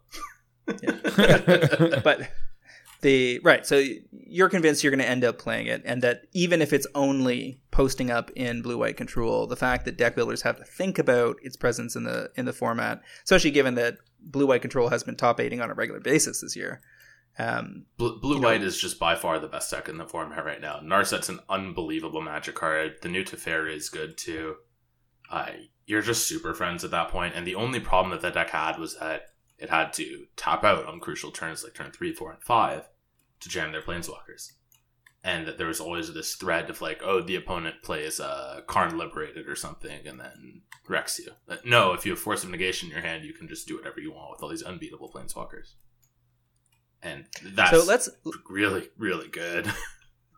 right so Seems let's skip a, skip a couple slots down i had archmage's charm in uh, seventh place i wanted to talk about that because i know you had thoughts on you had mentioned you thought it was almost unplayable, which I thought was interesting because a lot of people have been talking this up as a uh, providing a lot of flexibility in decks that can support the triple blue. I'm already cutting Cryptic Command from my deck. Why do I want to play a worse Cryptic Command? So you don't think the ability to like steal Death Shadows and Aether Vials and stuff is anything worth getting excited about? I haven't played against Death Shadow in at least three months. That's pretty much the only card I can imagine wanting to steal rather than draw two cards. I don't want to steal an Aether Vial. I don't have any creatures in my deck. That's basically the summary of it. Like the mana cost in this card is exactly as restrictive as Cryptic Command. You're not going to be able to cast it on turn three in a blue white deck, which is the the only deck with like that many blue sources in it. I could imagine wanting to actually play this in. Th- This could have like fringe applications and like taking turns and stuff, but I, I don't see this being a, a deck a card that's better than any existing piece for a control deck. And is part of the problem that the three drop slot is now glutted with excellent cards, Narset and Teferi, notwithstanding? I think every line on this card is not worth paying three mana for. Cancel, divination, gain, control of a one drop. No thanks. Okay, but isn't isn't that like the flexibility of the choice though? Yeah, that's That, always like that's, yes, That's always been kind of the And- caveat on charms, but this is also a triple blue card. So hard Yeah. to cast. Yeah, yeah, yeah. I'm not. I mean, I'm not like trying to stand for too much, which is like, well, okay, you're right. No one wants to pay three mana to draw two cards at instant speed in modern, but if you get all these other modes that you can do too, um, it's it's. I, I don't know. I, I, I it seems to me like the problem with this card and with Cryptic Command isn't that they're necessarily bad. It's that like Narset and Teferi have essentially re- greatly diminished the importance of instance in control decks. Yeah, Like they have heralded a new era of tap out control in modern I that definitely previously agree. didn't exist. I don't want to ever be playing this card in a deck that has a bunch of planeswalkers in it because I would rather just be casting those planeswalkers. I can't afford to hold up triple blue when I could be casting unbeatable sorcery speed spells. Also, So I mean, I think I think like, the era of counter spells being good in modern is uh, reaching its end. Well, yeah, I mean with Interesting. Narset and Teferi, sure. Now, in a universe without those, it seems reasonable that this card might be considerable, but like at this point, Sure. it's just not not worth it. Yeah. well, the other thing is we just got a really excellent counterspell in Dovin's Veto. Yeah, mean, And, that- and that's gonna of hold- negation. right right and so one of the reasons i told people like charm is not a high priority target is because even if blue white control decided they want it maybe they want one copy maybe there's one in the board I was watching mean, Gabe stream earlier today, and let me tell you, he only has one cryptic command in his deck, and I have zero. So gotcha and it, and and these are behind cryptic in line this is what you're saying definitely a worse card than cryptic command. I can say that hundred percent certainty. it is a weaker card Gotcha. than cryptic command. So, I mean, one of the opportunities that may actually open up here is if it's a f- totally false flat in its face for modern, then it's going to crater. And then the foils get interesting for commander purposes, because in commander, stealing people's sol rings, mana crypts, Oh, mana vaults, etc., Nice. is totally fine. Um, so I could see those foils being, you know, a mid-term pick if it just does nothing in modern and the price collapses completely. That makes a lot of sense to me. I don't see this card being competitive in modern in the format that I know, at least. All right, so let's talk about the other ridiculous blue card in this set, um, which everybody already knows is going to be utterly busted in Commander, and the question mark seems to be how whether it is cute or just incredible for Modern. Uh, of course, I'm talking about Urza High Lord Artificer, the mythic with all the text. I'm going to go on record as this being Urza High Lord Artificer rather than Uh, it's- Artificer. It's very brave of you to go on the record just saying something so obviously Okay. wrong, but You're wrong, but sure. Artificer. He's the artis- artificer. you can be wrong. That's fine. you can, you can believe won't be the the first lang- time we've been wrong on this cast. You can believe that language is descriptive rather than prescriptive, and still believe that words should be pronounced the way that everyone does pronounce them, rather than something that no one, some way that no one pronounces it. But go off, I guess. Ar- artificer. I mean, I, I, I said Myco synth lattice like five months ago, and our Discord hasn't forgiven me yet. Ah, so Microsoft anything that anything that distracts them to towards Travis is fine by me. All right, so Urza Lord High Artificer. Is this a real deck? I love this card so much. It's so cool. It has great art. It's a one four. I love one fours. Has a lot of blue on it. It makes a thing when it comes into play. It makes mana. It grinds the game out with its ability. It's probably busted in a combo. Yeah, I, I see this card definitely seeing play, but I can't justify in terms of its modern playability exclusively the obscene price tag on pre-orders attached to it Sure, sure. this sure. card Yeah, is yeah. definitely a player in some kind of like fringe uh like kci style deck or some kind of thopter sword deck but it is very very unlikely especially given the thousand artifact hate cards printed in this set in this set alone that whatever deck urza inevitably goes into in the fast tier one through two of modern uh it's unlikely that that deck will be so busted as to com- as for its like signature mythic, which will be like a three of or something to command like the whatever obscene price tag it has. Yeah, this is a a card that hype spiked immediately. Yeah. Um, that needs to retrace significantly before we're going to get interested from a financial perspective. I think the foils probably will hold. Um, they'll see some pressure downward, but then people will in Commander will just start snapping them off for their collections, and they'll never trade them in. And the foils are probably going to ride pretty high. I think it's well. I think they sold out like well over a hundred dollars. Yeah. And even if we're going to see sixty or seventy dollar foils in the near future during peak supply, I will not at all be surprised to never see them much lower than that. The non-foil copies, I'm assuming we get a shot at them in the twenty to twenty-five dollar range at some point. At which point they get, if I can get them close to twenty to get to forty within a couple of years, and I think that's totally reasonable. It's interesting to me that in, I can see this being a Sam Black or Matt Nass deck where they top eight something with this within the next six to twelve months. I think it's And- inevitable. Right. Because the power. The, Urza being one of the most powerful characters in the history of Magic, they weren't going to mess around with the text that they put on the card. It was intentionally pushed for every format where it's relevant. That little line hiding in the middle. Tap an untapped artifact you control, add blue. That is a line of text, let me tell you.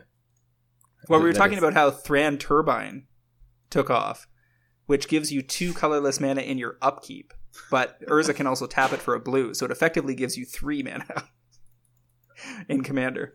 Okay.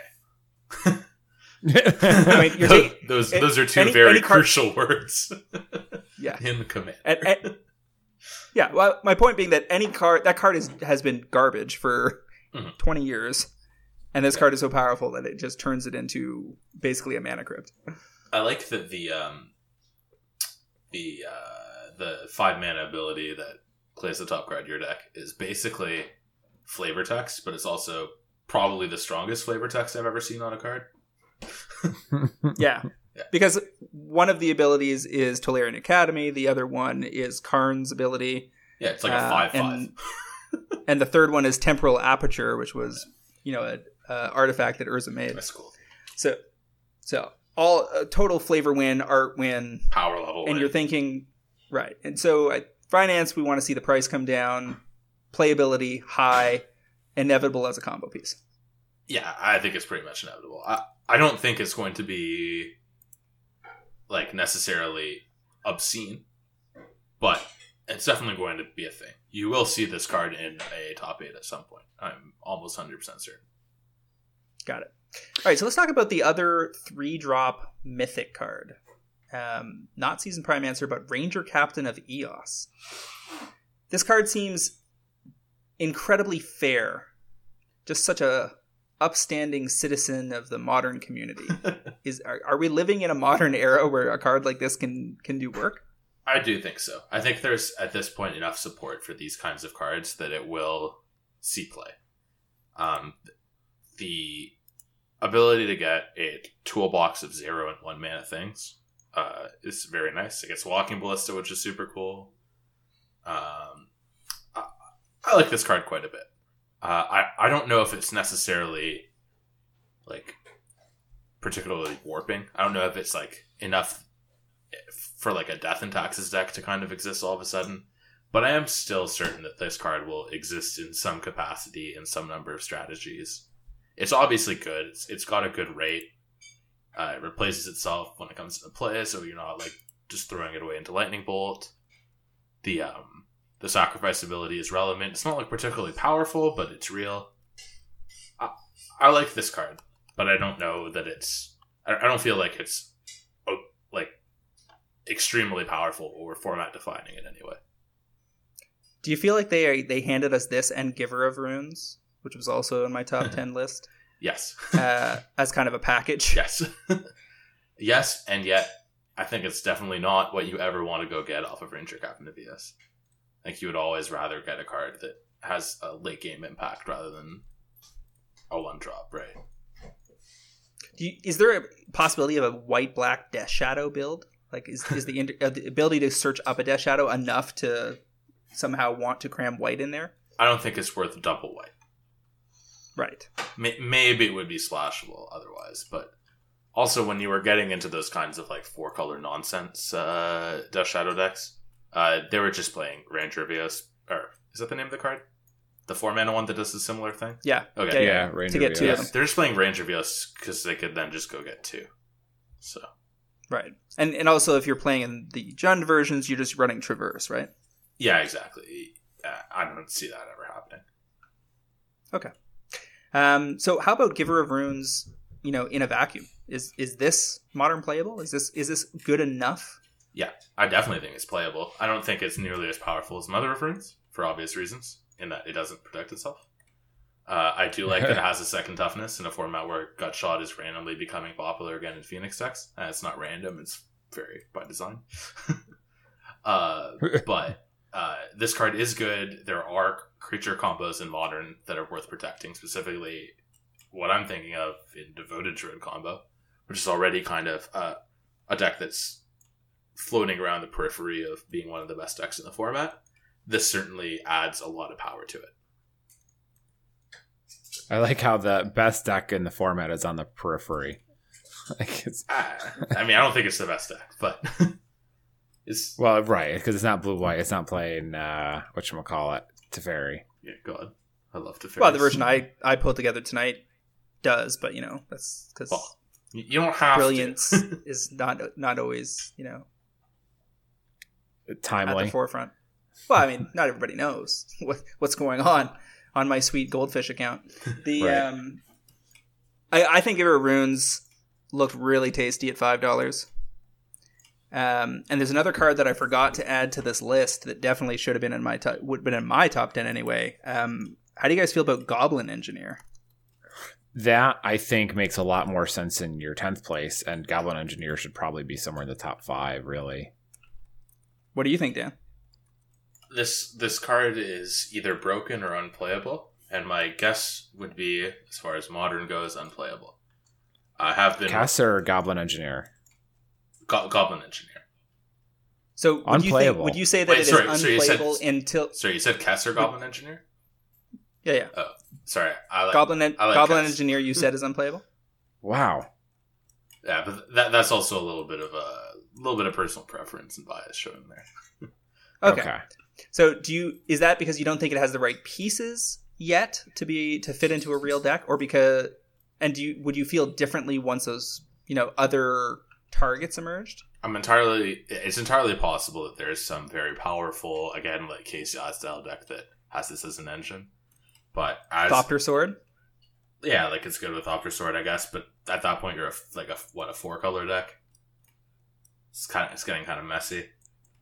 Again, You're not even may- playing. You're not even on si- the, the six color waste. You've got tons of room for your mana base in that deck. I, I'm pretty sure I saw a blue red deck posited this week that was Engineer Thopter Sword Urza or something. Yeah, no, I, like I'm certain that there there is room for this card, but I don't know. It just it strikes me as it's it's too fixed, if that makes sense. Like it's not welder. You can't cheat like very powerful things in it. You're doing small synergies or finding combo pieces with it. Which case it's it's not that powerful as a tutor on its own. Uh, it doesn't generate advantage on its own. It needs a, a very complicated shell, and in that shell, it's a piece, but just as a, a rare in a set that goes in one specific deck only. I don't know. so you, What- so what about you using- disagree. Go ahead, Travis. You disagree with Ari Lax's thought that it's basically you know play it as in Entomb, but if you're playing it as in Entomb, it's very good. Uh, no, I think that's fair, but you have to have a reason for artifact and tomb to be good, which I, I think is definitely yeah, definitely a rare. And you, and you don't think trash for treasure or refurbish or any of that nonsense is enough? what are we really getting into play with? What are we cheating into play? Like what? Worm, Wurmcoil Engine. Paradox Pe- Engine. Pe- people have said Platinum Empyrion, uh, whatever the 7-Eleven Shroud. We can get platinum and Artifact carrying is- into play for free already with uh oh god, I can't remember the name of the card, but whatever the four mana sorcery is. Experiment. yeah, Mad Is that Cap it? Experiment. Yeah. we can already Yeah. cheat that into play. That's not good. So Well, I, I, again, I see this as like a piece with like Thopter sword or something, not really as a So, so you think format this is going to be tier two, tier three, and then maybe one day a couple of pieces show up that they didn't test That seems around this card, and that seems more likely to me than not. Yeah. That- That's the way I look at it too. I mean, I see this as being fantastic in Commander, and I think that because the cost basis of this set is twice what a standard set is, a five dollar a card like the Goblin Engineer in a standard set as a five dollar rare, you'd be looking for it to come down to two or three.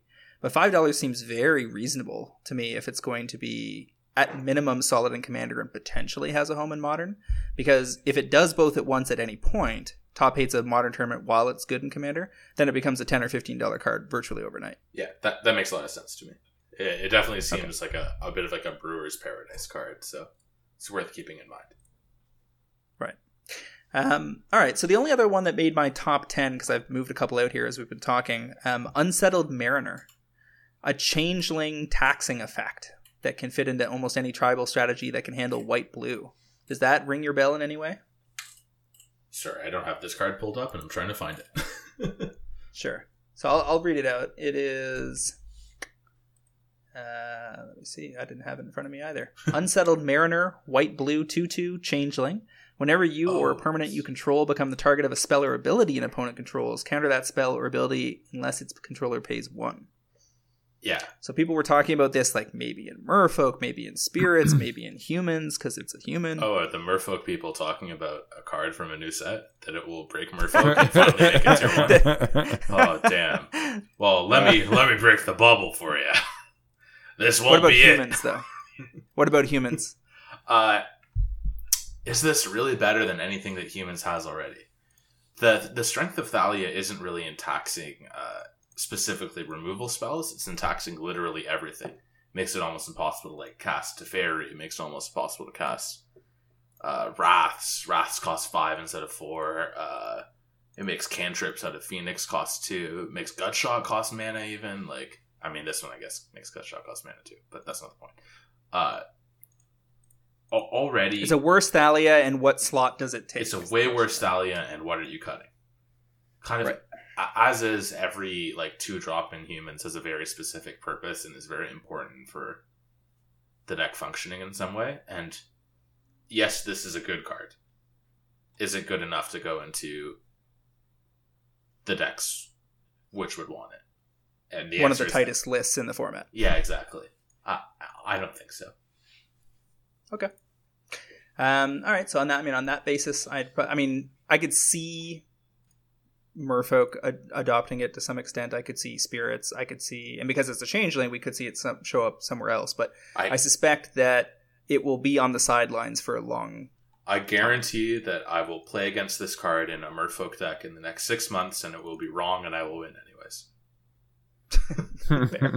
Fair enough. All right, so let's talk about some of the stuff that is, you know, some people have been excited about, but is definitely a tier below most, more or less, everything else that we've talked about.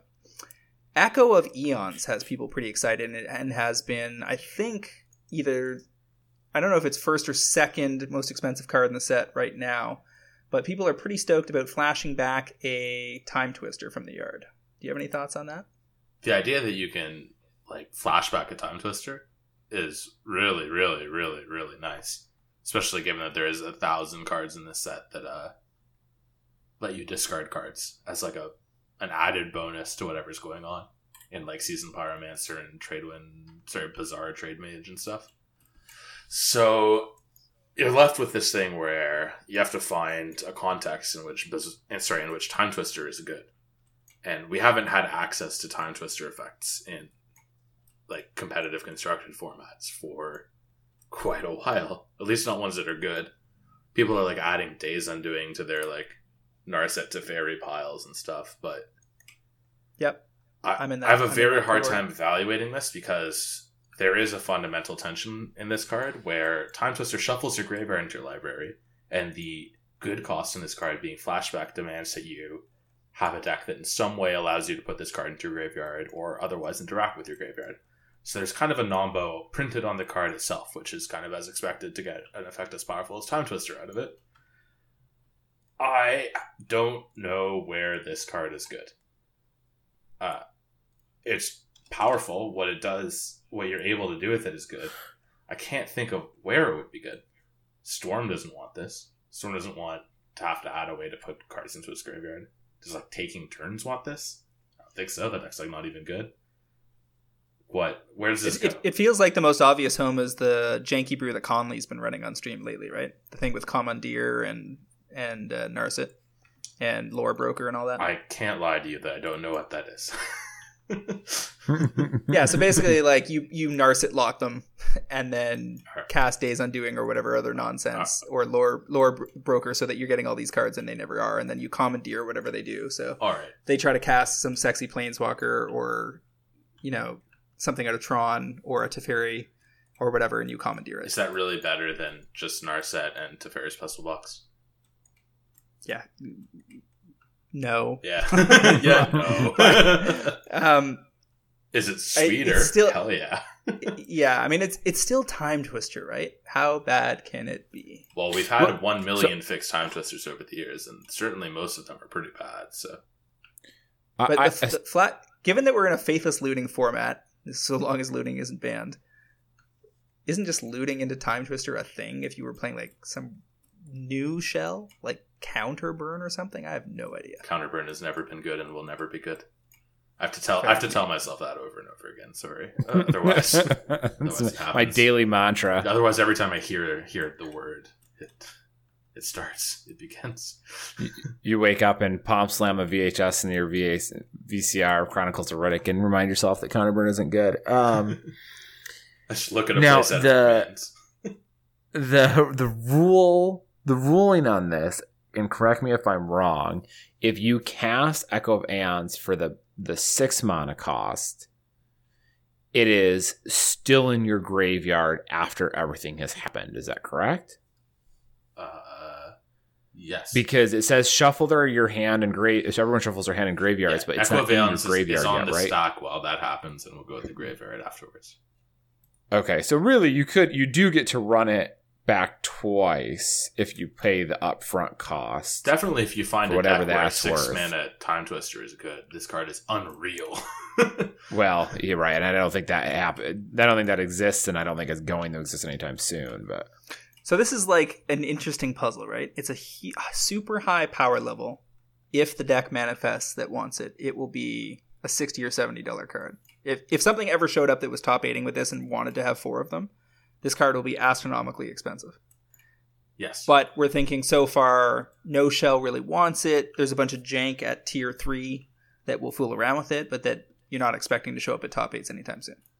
I would like to test Storm just casting this, but it it's unlikely that it's better than Past in Flames, and certainly you can't play both. So mm, yeah, Past in Flames is a pretty high bar to clear.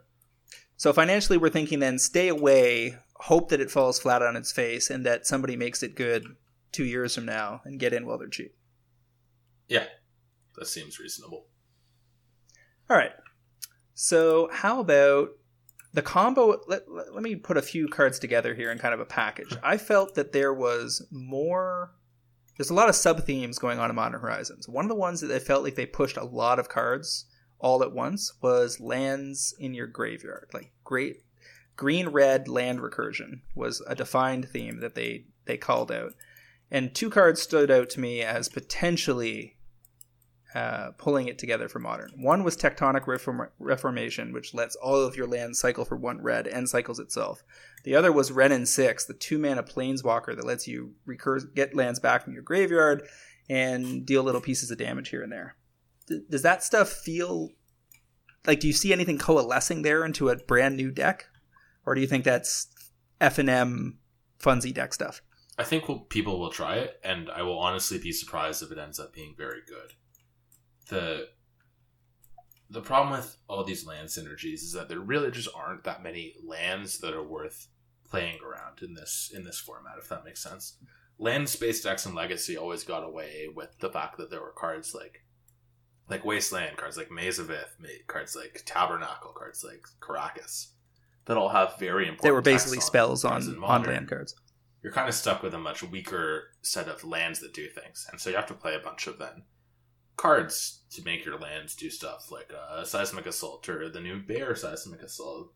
Uh, for no, sorry, I- Ayula's Influence. Discard a land, make a two-two for triple green.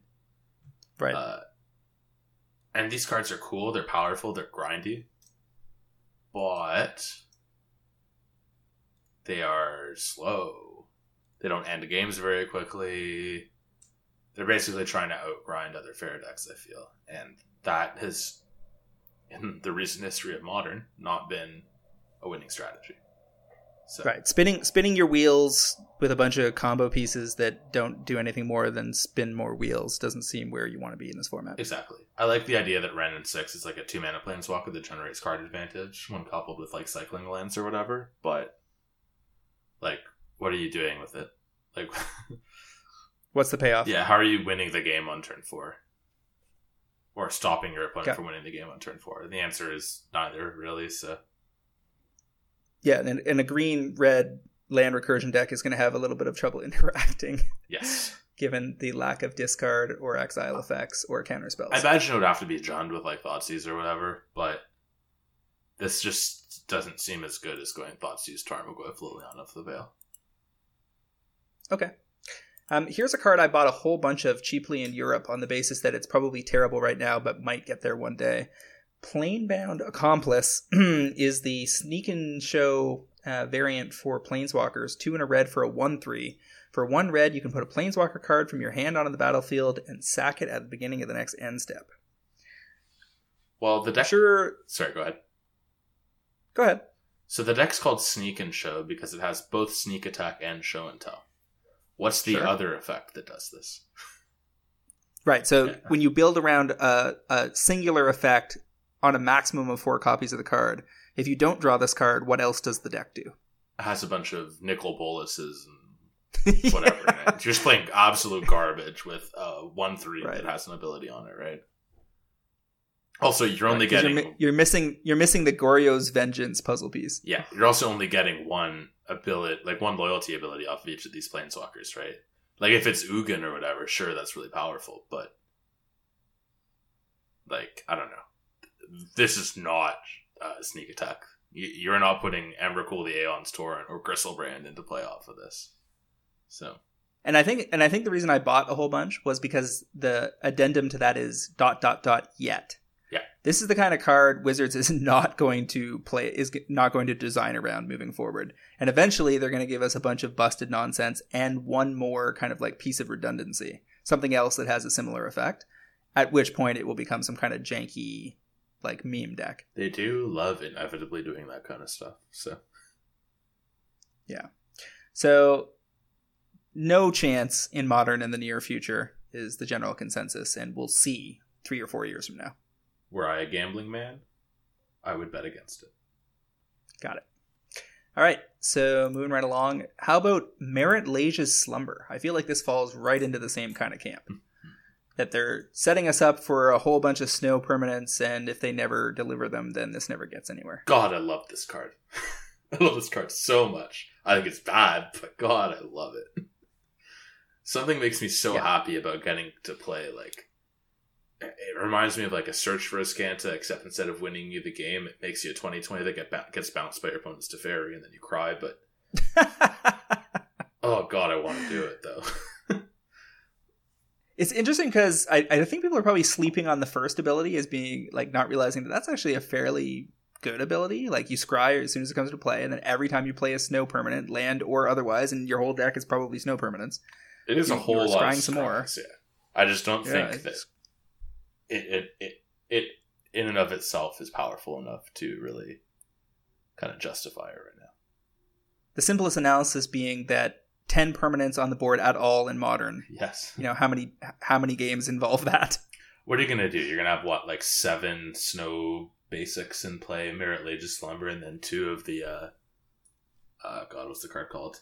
Uh Ice Fang Coatl, the um the Yeah. green blue Baleful Strix Yeah. thing. Right. Like, I don't know. That's just like not realistic. But I want to do it anyways. I mean, they did give us the one mana uh, cantripping artifact um, that helps snow a little bit, Sure, but uh, but I would rather just play Sarah Again. Ambitions, I think. big huge stretch Yeah. all right so yeah Marit Lage slumber just as janky as Planebound Accomplice how about crashing footfalls in as foretold decks and other ways that you might want to cast it for free is the is the fact that the Rhino four four rhinos don't have haste enough to knock it off the potentials list? I would say yes. I, I actually do like this card, but not for the reason of it being good in like an As Foretold deck. I don't think you actually want to cheat this card. I- think the purpose of this card is in some fairly controlling strategy that happens to have green in it for whatever reason. Uh, and being able to cast it on turn one and then just do stuff and then, oh, here's my win condition. Like, So are you talking about like green black rock running like four of this and four Thoughtseize? No, I mean some some more like blue green deck. Do- uh, Do- yeah, I didn't even know those existed. no, I, I mean, well, obviously it'll have white for Path or red for Blood Moon or something, but So do you, I think the deck for this card doesn't exist yet, but it is a powerful card. so when you say you don't see it, you don't really think of it being cheated. Do you mean like as foretold, or do you mean like you don't even think Bloodbraid Elf is interested in this card? Uh, I guess it's powerful to Bloodbraid Elf into it, but I don't think you want this card in your Jund deck in general. Sure.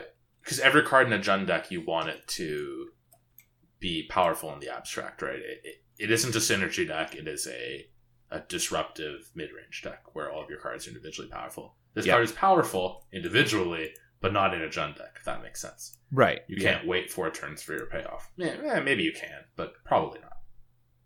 That's not what modern is like right now. Let's put it that way. Yeah. Th- that's roughly what I think. Roughly where I was on it is that it's a it's a fine card and it's a role player, but it doesn't seem like it's a a huge deal. Um, and I, I think trying to cheat it is too much work. If you want it, you generally want to play it fairly, or maybe cascade into it. Was my read. I want, I want to play it in my nonsense Temur Blood Moon deck that I keep threatening to play. Threatening who yourself? Hell yeah. Note that you can't cast this while there's a Teferi in play. Just saying. I hate everything. Yeah. Yeah, and so the the thing about this card from a financial perspective is that it's not going to be a big commander card, so it really needs to hit in modern and be a thing before I'd want to be owning a bunch of copies. I would not buy this magic card until I needed it for a deck. Then I would buy it. So, so one of the other themes in Modern Horizons that got a ton of new support is slivers. Um, and it felt like they gave us at least three or four modern playable slivers that upgrade the deck.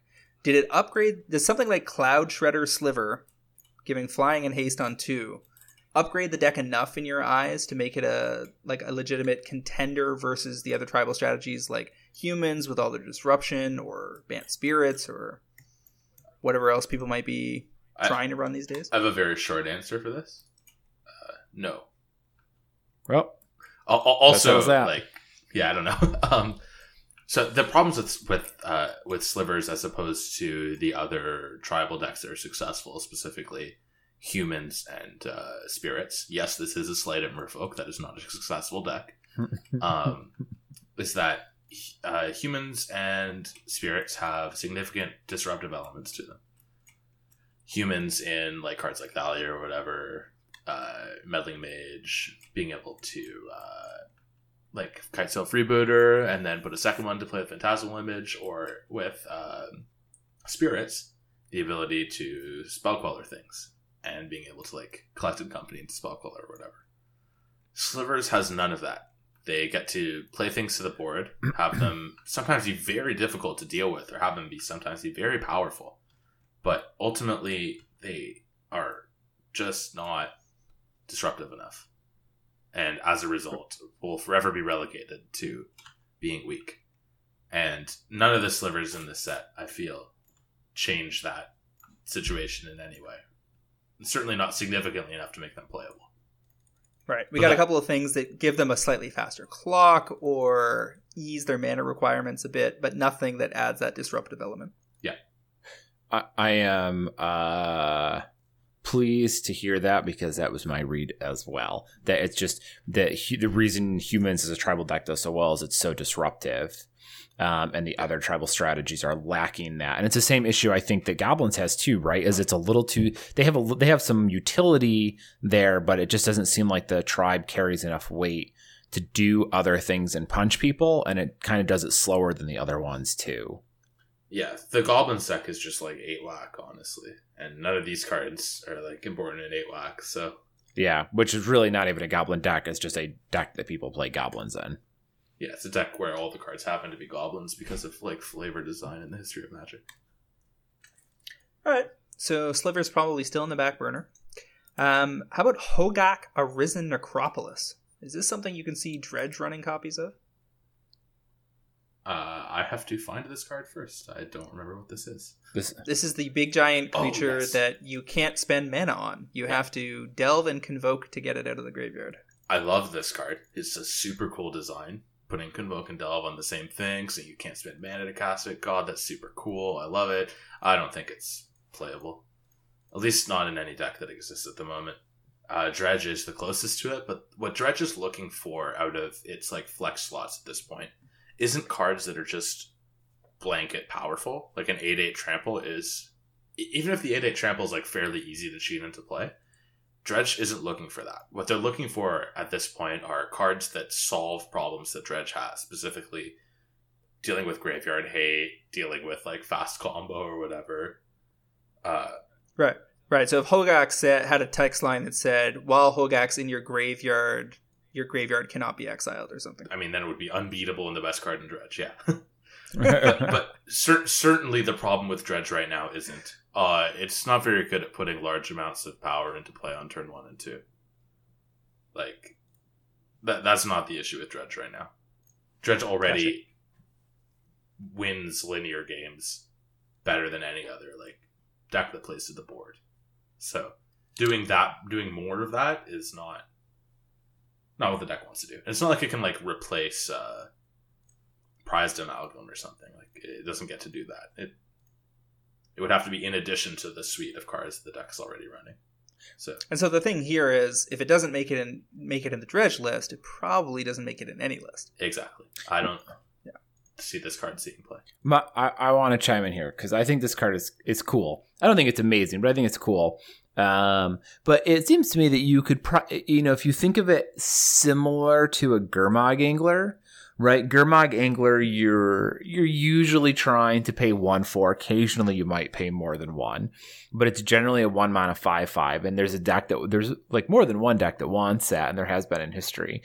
And now you have essentially if you assume that you're always going to max the, the delve on this guy, what you can do if you're playing a deck that has reason a, a high amount of churn or some a couple dredge effects, you're you have to delve six cards. It's the convoke two that's a little harder, but an eight eight trample is pretty significant, right? And that dodges two of the main big three removal spells. It can't get pushed or bolted. Um, you can't abrupt decay it. Uh, you can still path it, of course.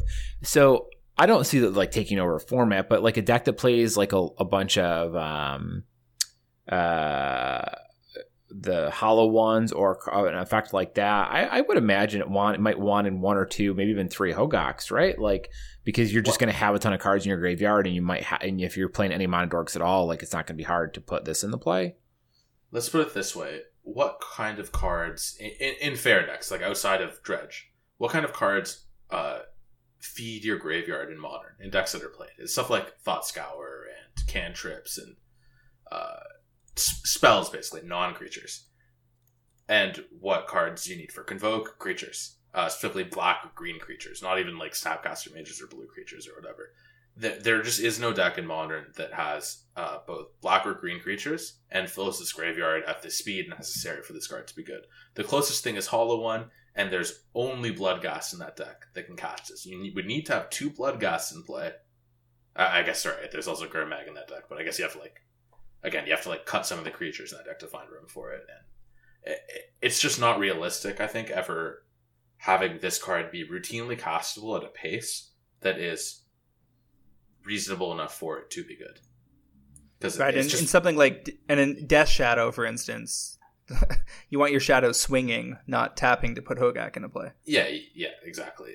I think any deck where you would want this, you don't have two throwaway creatures in play. If suddenly there was a, a a deck where like Satyr Wayfinder or something was very good, then this card would be sick. But that deck doesn't exist because all of the supporting cast is like hideously unplayable. Okay. All right. All right, so moving right along, just a few more to go through. How about Kaya's Guile? Um, this is the uh, one white black instant. Choose two. Each opponent sacrifices a creature. Exile all cards from each opponent's graveyard. Create a one-one white and black spirit creature token with flying, and you gain four life. Entwine three. So for six, you get all four of the above. Does this have enough utility to be something that a deck will want in modern? I think this card is definitely playable. It does uh, a bunch of weak things, and uh, usually when you do enough weak things, it becomes good. I don't. Um, I, I do like this card. I don't know where it goes. Like maybe it's like a one of them, like Esper Control or something. Maybe it goes as one of them, like Abzan. The the real problem with this is that the removal mode, like the stock, kind of the stock mode on like this kind of card, is an edict, and edicts are not particularly good in modern at the moment. Like there's a lot of kind of throwaway or recursive creatures. This seems at least that the that it could change. Not that it will, but there there could be a modern where that's good. Yeah, for sure. I really like that it's a, a, a modular safe card that you can play in your main deck that has a graveyard hate on it. I don't like that that graveyard hate costs three mana. Mm-hmm. It's, it's a little bit too slow for the graveyard interactions that currently exist in modern in say Phoenix or Dredge.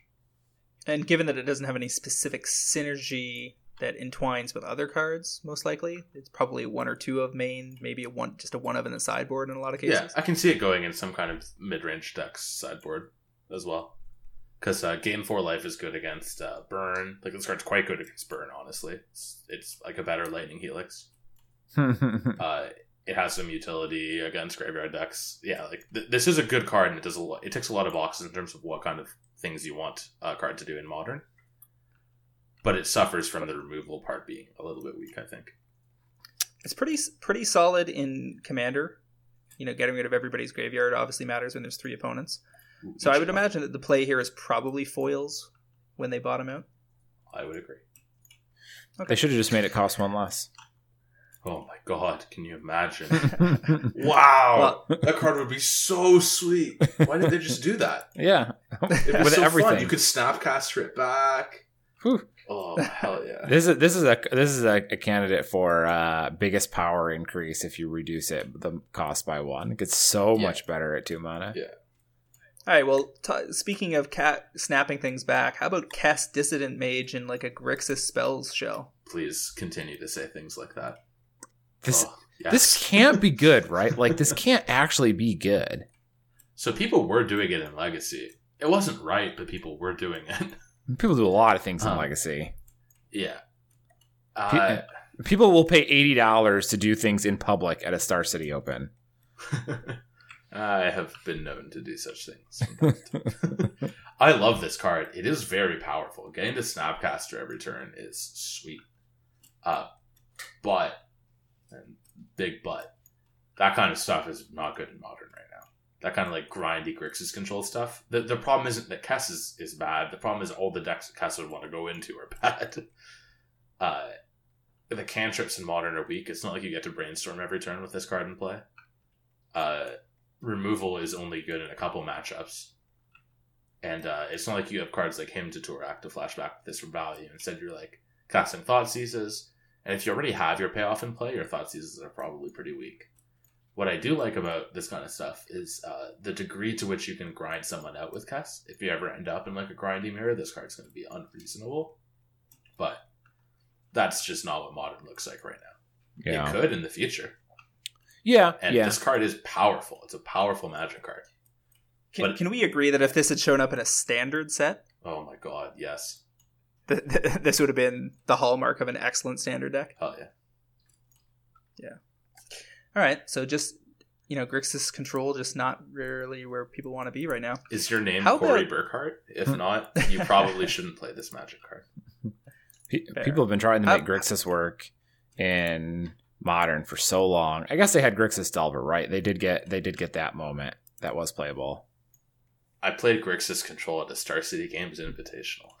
It was Sorry not- for your not loss. The greatest, not the greatest decision I've ever made. There was a. Oh my god, what did I do? There was a a Glen Elendra Archmage in my main deck. I That's did a- not win. You had a lot of fun that day. I think you had a lot of fun. You were the true winner. I went four four, did not day two, and then I lost the finals of the Open. Side event, murderer. That's me, you know. All right, so Aria of Flame. Two in a red enchantment. When it comes to the battlefield, each opponent gains 10 life. That seems counterproductive. But whenever you cast an instant or a sorcery spell, put a verse counter on Aria of Flame, then it deals damage equal to the number of verse counters on it to target player or planeswalker. Can can a deck like Storm or Mono Red Phoenix use this as an alternate win condition I think this on the back of things like Gut Shot and Lava Dart, Yeah, Faithless Looting? I think this is way better in Phoenix than it is in something like Burn. But at the same time, I hesitate to think that it's necessarily better than Pyro Ascension. The only reason I would like it over Pyro Ascension in Phoenix is uh, the fact that it doesn't care about Graveyard Hate, which is Right. pretty nice. Uh, this looks like some kind of like a, yeah, it looks like a burn card in the history of them printing enchantments that are meant to make burn better that are obviously like not good in burn. Um, but I do like the idea that it pays off having a trillion cantrips in your deck. So th- there is a possibility that it is play uh, like a playable sideboard card in Phoenix for playing around Graveyard Hate. Sure. Okay. Uh, a card that didn't make my list that I may as well throw out there since it's a, a mythic that some people will probably misevaluate. What about Hexdrinker? The 2 1 snake for 1 that levels up. You have to level it up twice, so dump 3 mana into it to get a protection from instants 4 4, and then at level 8, protection from everything 6 6. I hate that this card's a mythic. Just before I get into anything else, I hate Savannah Lions at Mythic. What- Sure. Wasn't this isn't uh okay. Okay, go ahead. this card's fine. It's like pretty powerful. The problem with uh I think the big problem with it is that by the time you're leveling it up to three and giving it protection from instants, it's well after your opponent has already killed it with an instant, and after you've already probably invested at least two additional mana into it, because level up is a sorcery. Right, so they fatal push in response to you wasting 3 mana on it. Yeah, or bolted or whatever. Yeah, it, So it tends to trade down, which is not where you want to be. Yeah, exactly. Um, what I do like about it is that it's a huge mana sink that you can uh, get off of something like Ranger Captain of Eos. So that's like pretty cool. But I would say that it is unlikely that this is a competitive modern card.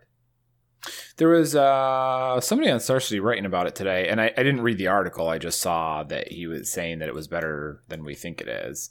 Um which is Uh, I think it was I I think it's unplayable, so it probably is better than I think it is. I mean, I, I guess like I'll, I'll I'll be the bad guy here. The I'll be the snake charmer and say, I, you know, I, I think the, the the level up mechanic being sorcery speed does make it difficult to really abuse it in modern, where all the good removal tends to be instant speed.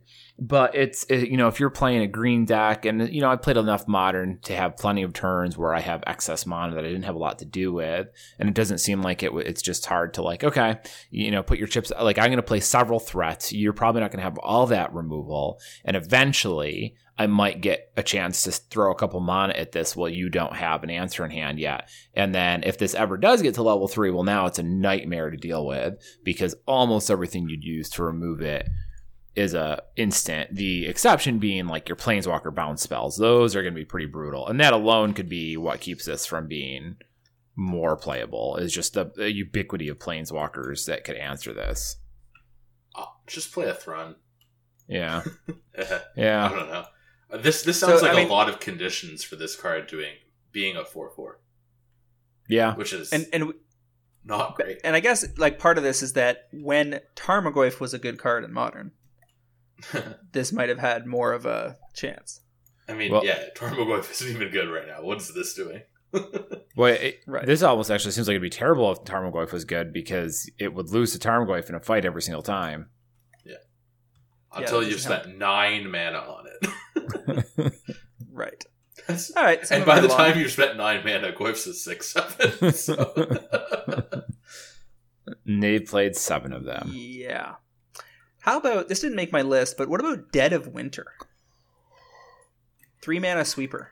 and all you got to do is be running snow. Well, yeah, why don't you like that card, James? I think that card's legit.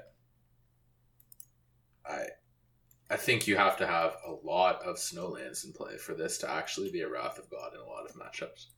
Like uh, if you're playing it against humans, then it is very likely that uh, oh god, what's the card called? The Champion of the Parish. The Champion of the Parish is going to be more than a three three by turn three. Uh, you really have to think of this card, I think, as more of a uh, like a pyroclasm, or as like an anger of the gods kind of effect, rather than as a wrath. And uh, black actually just has damnation in this format. You don't have to kind of mess around with uh, other things. So I see no particular reason to play this. Gotcha. It's one sided. Cool. well, it's one sided if your creatures are Or snow snow. creatures, except there are no good black snow creatures. yeah, If there probably if aren't. So Are there? Maybe if you're playing uh, a Sultai snow deck with Ice Fang Coatl, then. But but Yeah, I mean, I- but you shouldn't and don't. So You don't like the new I have Baleful this- Strix? I love that card, but don't do it. I have the Play it with suspicion Blood that Moon, please, not with uh, not with this card. I have the sneaking suspicion that there's a snow set forthcoming in the next couple of years, Ooh. and that all of this is just set up to get more snow cards because this snow theme just seemed very scattered and random. So what do we Sure think? is. What do we think are the standard plans? It's snow, ninjas, giants. Uh, am I missing any? No, no, I don't think there's ninjas coming in the fall. I think that you're going to get an Asian themed set in the next couple of years. Uh, well, I said I, think didn't say the fall, but I did say I think ninjas are a plant for a future standard set. Definitely, like they're they're going to go back and do another Asian themed set. The and it could be Kamigawa or it could be some other plane. The Wanderer seemed to be like an indication they were headed in that direction. The snow stuff though and the giant stuff seems to be a setup for like Kaldheim, which is the plane that you might we may or may not have seen Garruk art related to recently. That could be Viking themed. I Whether or not that's his fault, I understood some of those words. like Garruk the Relentless didn't show up in War of the Spark and has a kind of Nor- Nordic look to him in the first place. And Kaldheim is a plane that was mentioned in an old Magic video game and that you can find a Wikipedia page for and is clearly a Norse themed plane, which we've never done before. So whether or not we're getting that this fall, we don't know because there's such a product avalanche going on that they haven't even announced the fall set yet. Yeah. Um, so anyway, that's all just super suspicions until proven otherwise. Super speculation. Is there anything else that we haven't talked about that jumped out at you as being relevant for I, Modern? I just want to talk about Ice Fang Coatl because it has the text when it comes into play draw card on it. Sure. And uh, those are very holy words to me. Well, and and if I'm right, if there is a snow set and snow coalesces into an actual deck, then Coatl could go through the roof because it's if if it had two or three more good snow cards in modern, then you might actually have a deck. I think the thing with this card is you can kind of get away with just playing it off of snow basics alone. If, if there is some value in playing some kind of again like Temur moon deck, this card's pretty nice. It immediately replaces itself as flash is flying. It's just like super low impact just to play. Uh, you can play around uh, Narset with it by playing it on your opponent's turn. It pressures planeswalkers. Uh, it is just Baleful Strix with Flash once you put three basics into play, which is kind of a thing that, uh, generally speaking, a Blue Moon deck would want to do in the first place. I, like this. does card this make your does this make your top ten list as most likely to top eight? makes my top ten list? Like in terms of my what I want to play a top ten list. Top ten most powerful cards in the set. Eh, let's not go quite that far. What about Eladamri's Call coming into modern as a instant speed tutor that you can like tutor up a Vizier remedies at the end of your opponent's turn? Yeah, I, I think this. I think it's a pretty impactful card, and it will almost definitely see play. Uh, there are enough kind of creature combos again in modern that it's like very likely that this will see play at some point in one of them. I'm not sure if it's better than the cards that uh, Devoted Druid combo already has access to. Uh, like- Collected Company and Cord. yeah, even like Eldritch Evolution, just just things that like immediately put them into play. Gotcha. Uh, And now, of course, we have Neoform for the deck, the, yeah, the ex- mana bases that can support it. Yeah. But there is also a chance that Eladamri's Call is good for getting like weird creatures or stuff. Like you, you can also get um, Faerie Macabre with this as like some graveyard hate in a pinch. Like this card's very good. So You can tutor up Emrakul, which most of the other ones can't. could in fact tutor up Emrakul if you would like to. Yes. Which I mean, through the breach is a card, so like it seems like there's a possibility somebody will care. That's, that's a lot of colors at that point, but Well, Did did you? Yeah, Naya Breach has been played. You could you could play it in like a Naya Breach deck uh, with uh, uh, like Valakuts and Primeval Titan. It's not like too unreasonable. It gets Primeval Titan. That's real. Yeah, I hadn't thought about Primeval Titan. So I- I how didn't about how, how about super janky Astral Drift with Siege Rhinos? Nope. I mean, you, I mean, you want to do it. You just know Uh, it's not going to happen. No. I, I don't. I don't want to do You know it. who you're I'm not talking gonna to. lie you. Yeah, I don't want to do that. He I want likes- to play Ice Fang Coatl. he want, he likes anime. He doesn't like cool cards like that. He wants to Yeah, play exactly. uh, divination. I want to. I want to put Snow Creature Anime Snake into play, a draw card, then untap and play Blood Moon, which is also an anime. I've decided. Blood Moon is an anime. Blood, You Blood heard it Moon could, first. could be You heard it here first, folks. could be an anime show. All right, so one last card I wanted to flag: Winding Way. It's only a common, but that seemed like a pretty pushed card. That's the one that lets you um, choose creature or land, reveal the top four cards of your library, put all cards of the chosen type revealed this way into your hand, and the rest into your graveyard for one and a green sorcery. Yeah, it's like a sweet Pauper card, right? That's Can it. you see there being a mostly creatures deck that just uses this for card advantage? Uh, yeah, I mean, I see people Creature play like combo? lead the Stampede in this format somewhat regular. Okay, not regularly, but like I see them like Elves decks and stuff randomly, and this is probably a better version of that card. So Yeah, and an Yeah, elves deck this probably draws three, right? So- Uh, yeah, maybe two. Can help you find a land if you need it. It's like it's a good card. Uh, I don't think it's so good that you want to just jam it. Like if you're playing Druid combo or something, you would rather play Eladamri's Call than this card every time. It does seem like the type of card. I, I, I think it's it's it's very powerful, but well, this effect would be warping in standard. Might not be quite. Probably doesn't have the the chops to keep up in modern, where you're generally not playing sort of dirtily spells like this in a deck that's trying to do the things this card wants you to do. Yeah, I, I think this card is unlikely to be relevant in modern. Okay. Um, is there anything you think we've missed? Uh, aside from Ice Fang Coatl, not really. All right, so like let's go over our top 10 here and I'm going to leave a slot open for you to fill in with one card that you think might deserve it. The Canopy Lands, Prismatic Vista, Season Pyromancer, Force of Negation, Urza, Ranger Captain of Eos, Giver of Runes, Unsettled Mariner, and Goblin Engineer. I think it's worth spending a second to talk about Lightning Skelemental. Not only in that its name is extremely cool, but um, it, it's ball lightning with with lightning attached to it, and that is a powerful effect. and Um, you can you can cascade into it with our 3-2 hero. yeah, I suppose you could Bloodbraid into it. I, I don't think that a blood Bloodbraid deck is where you'd want this card. I think you want it in Burn, but this is a powerful Magic card, and uh, if your opponent does not have removal or blockers, which is like a rarity, then uh, I don't know. It's a pretty substantial number of things for a card to do. It's like Lightning Bolt, Lightning Bolt, Mind Rot. It's it, I mean, it's the bl- I mean when you bl- it's the blightning theory, right? Like how many blightnings can you put in your deck? There was blightning, and then Flores wanted you to play Sedraxis Specter because you'd play it, they'd bolt it, you would unearth it, and then deal the three damage and make them discard a card. So it Yeah. was in effect a blightning, and now you can play a lightning Skelemancer, which is like a blightning. Two Uh, bolts and a lightning. yeah. So I, it's just you know how many how many blightnings can you fit in one deck? I don't know. Apparently all of them. Uh, I, I don't think this card is likely to affect the format in any way, but it is definitely a playable that we haven't mentioned. So. You know, it you know what might be good with it? Seance. No. All right, let's wrap it up. I think we've done a pretty decent uh, stroke of justice to the Modern Horizons opportunities for Modern. I'm going to be very excited to see how this develops as time goes on and which of these cards end up top eighting that none of us expected to. Um, perhaps as the result of additional pieces of the puzzle manifesting in the format.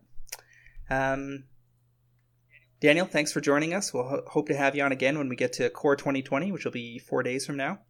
Oh god, it is so soon, isn't it? Thanks for having me. It's though. like pre- previews is like in two weeks for that Man, set. that's a lot, a lot Three of magic.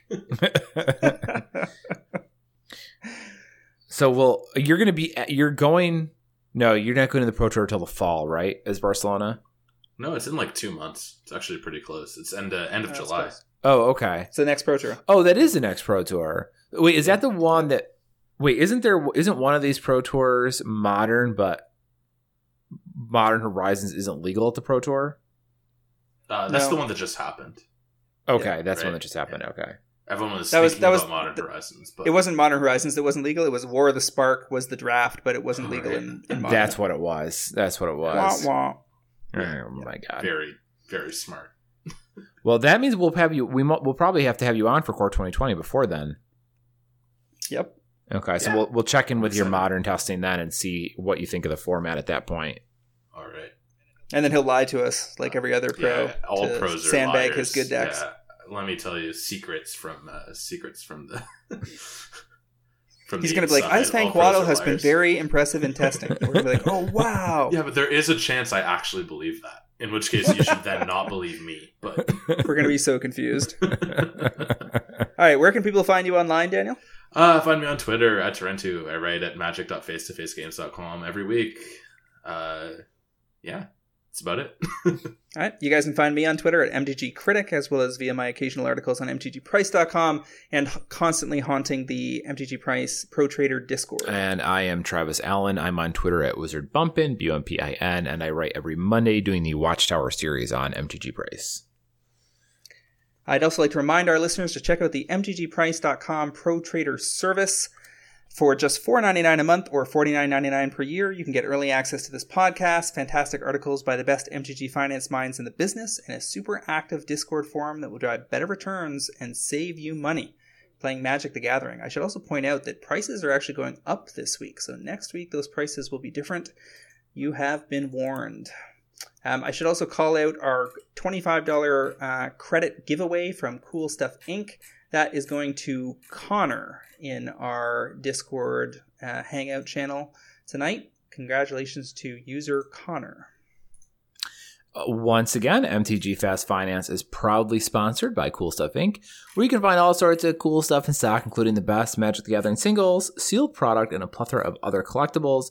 Use promo code FINANCE5 during checkout at CoolStuffInc.com to save 5% off your order and support support this cod part, this podcast, where you can buy cards like Urza, Lord High Artificer.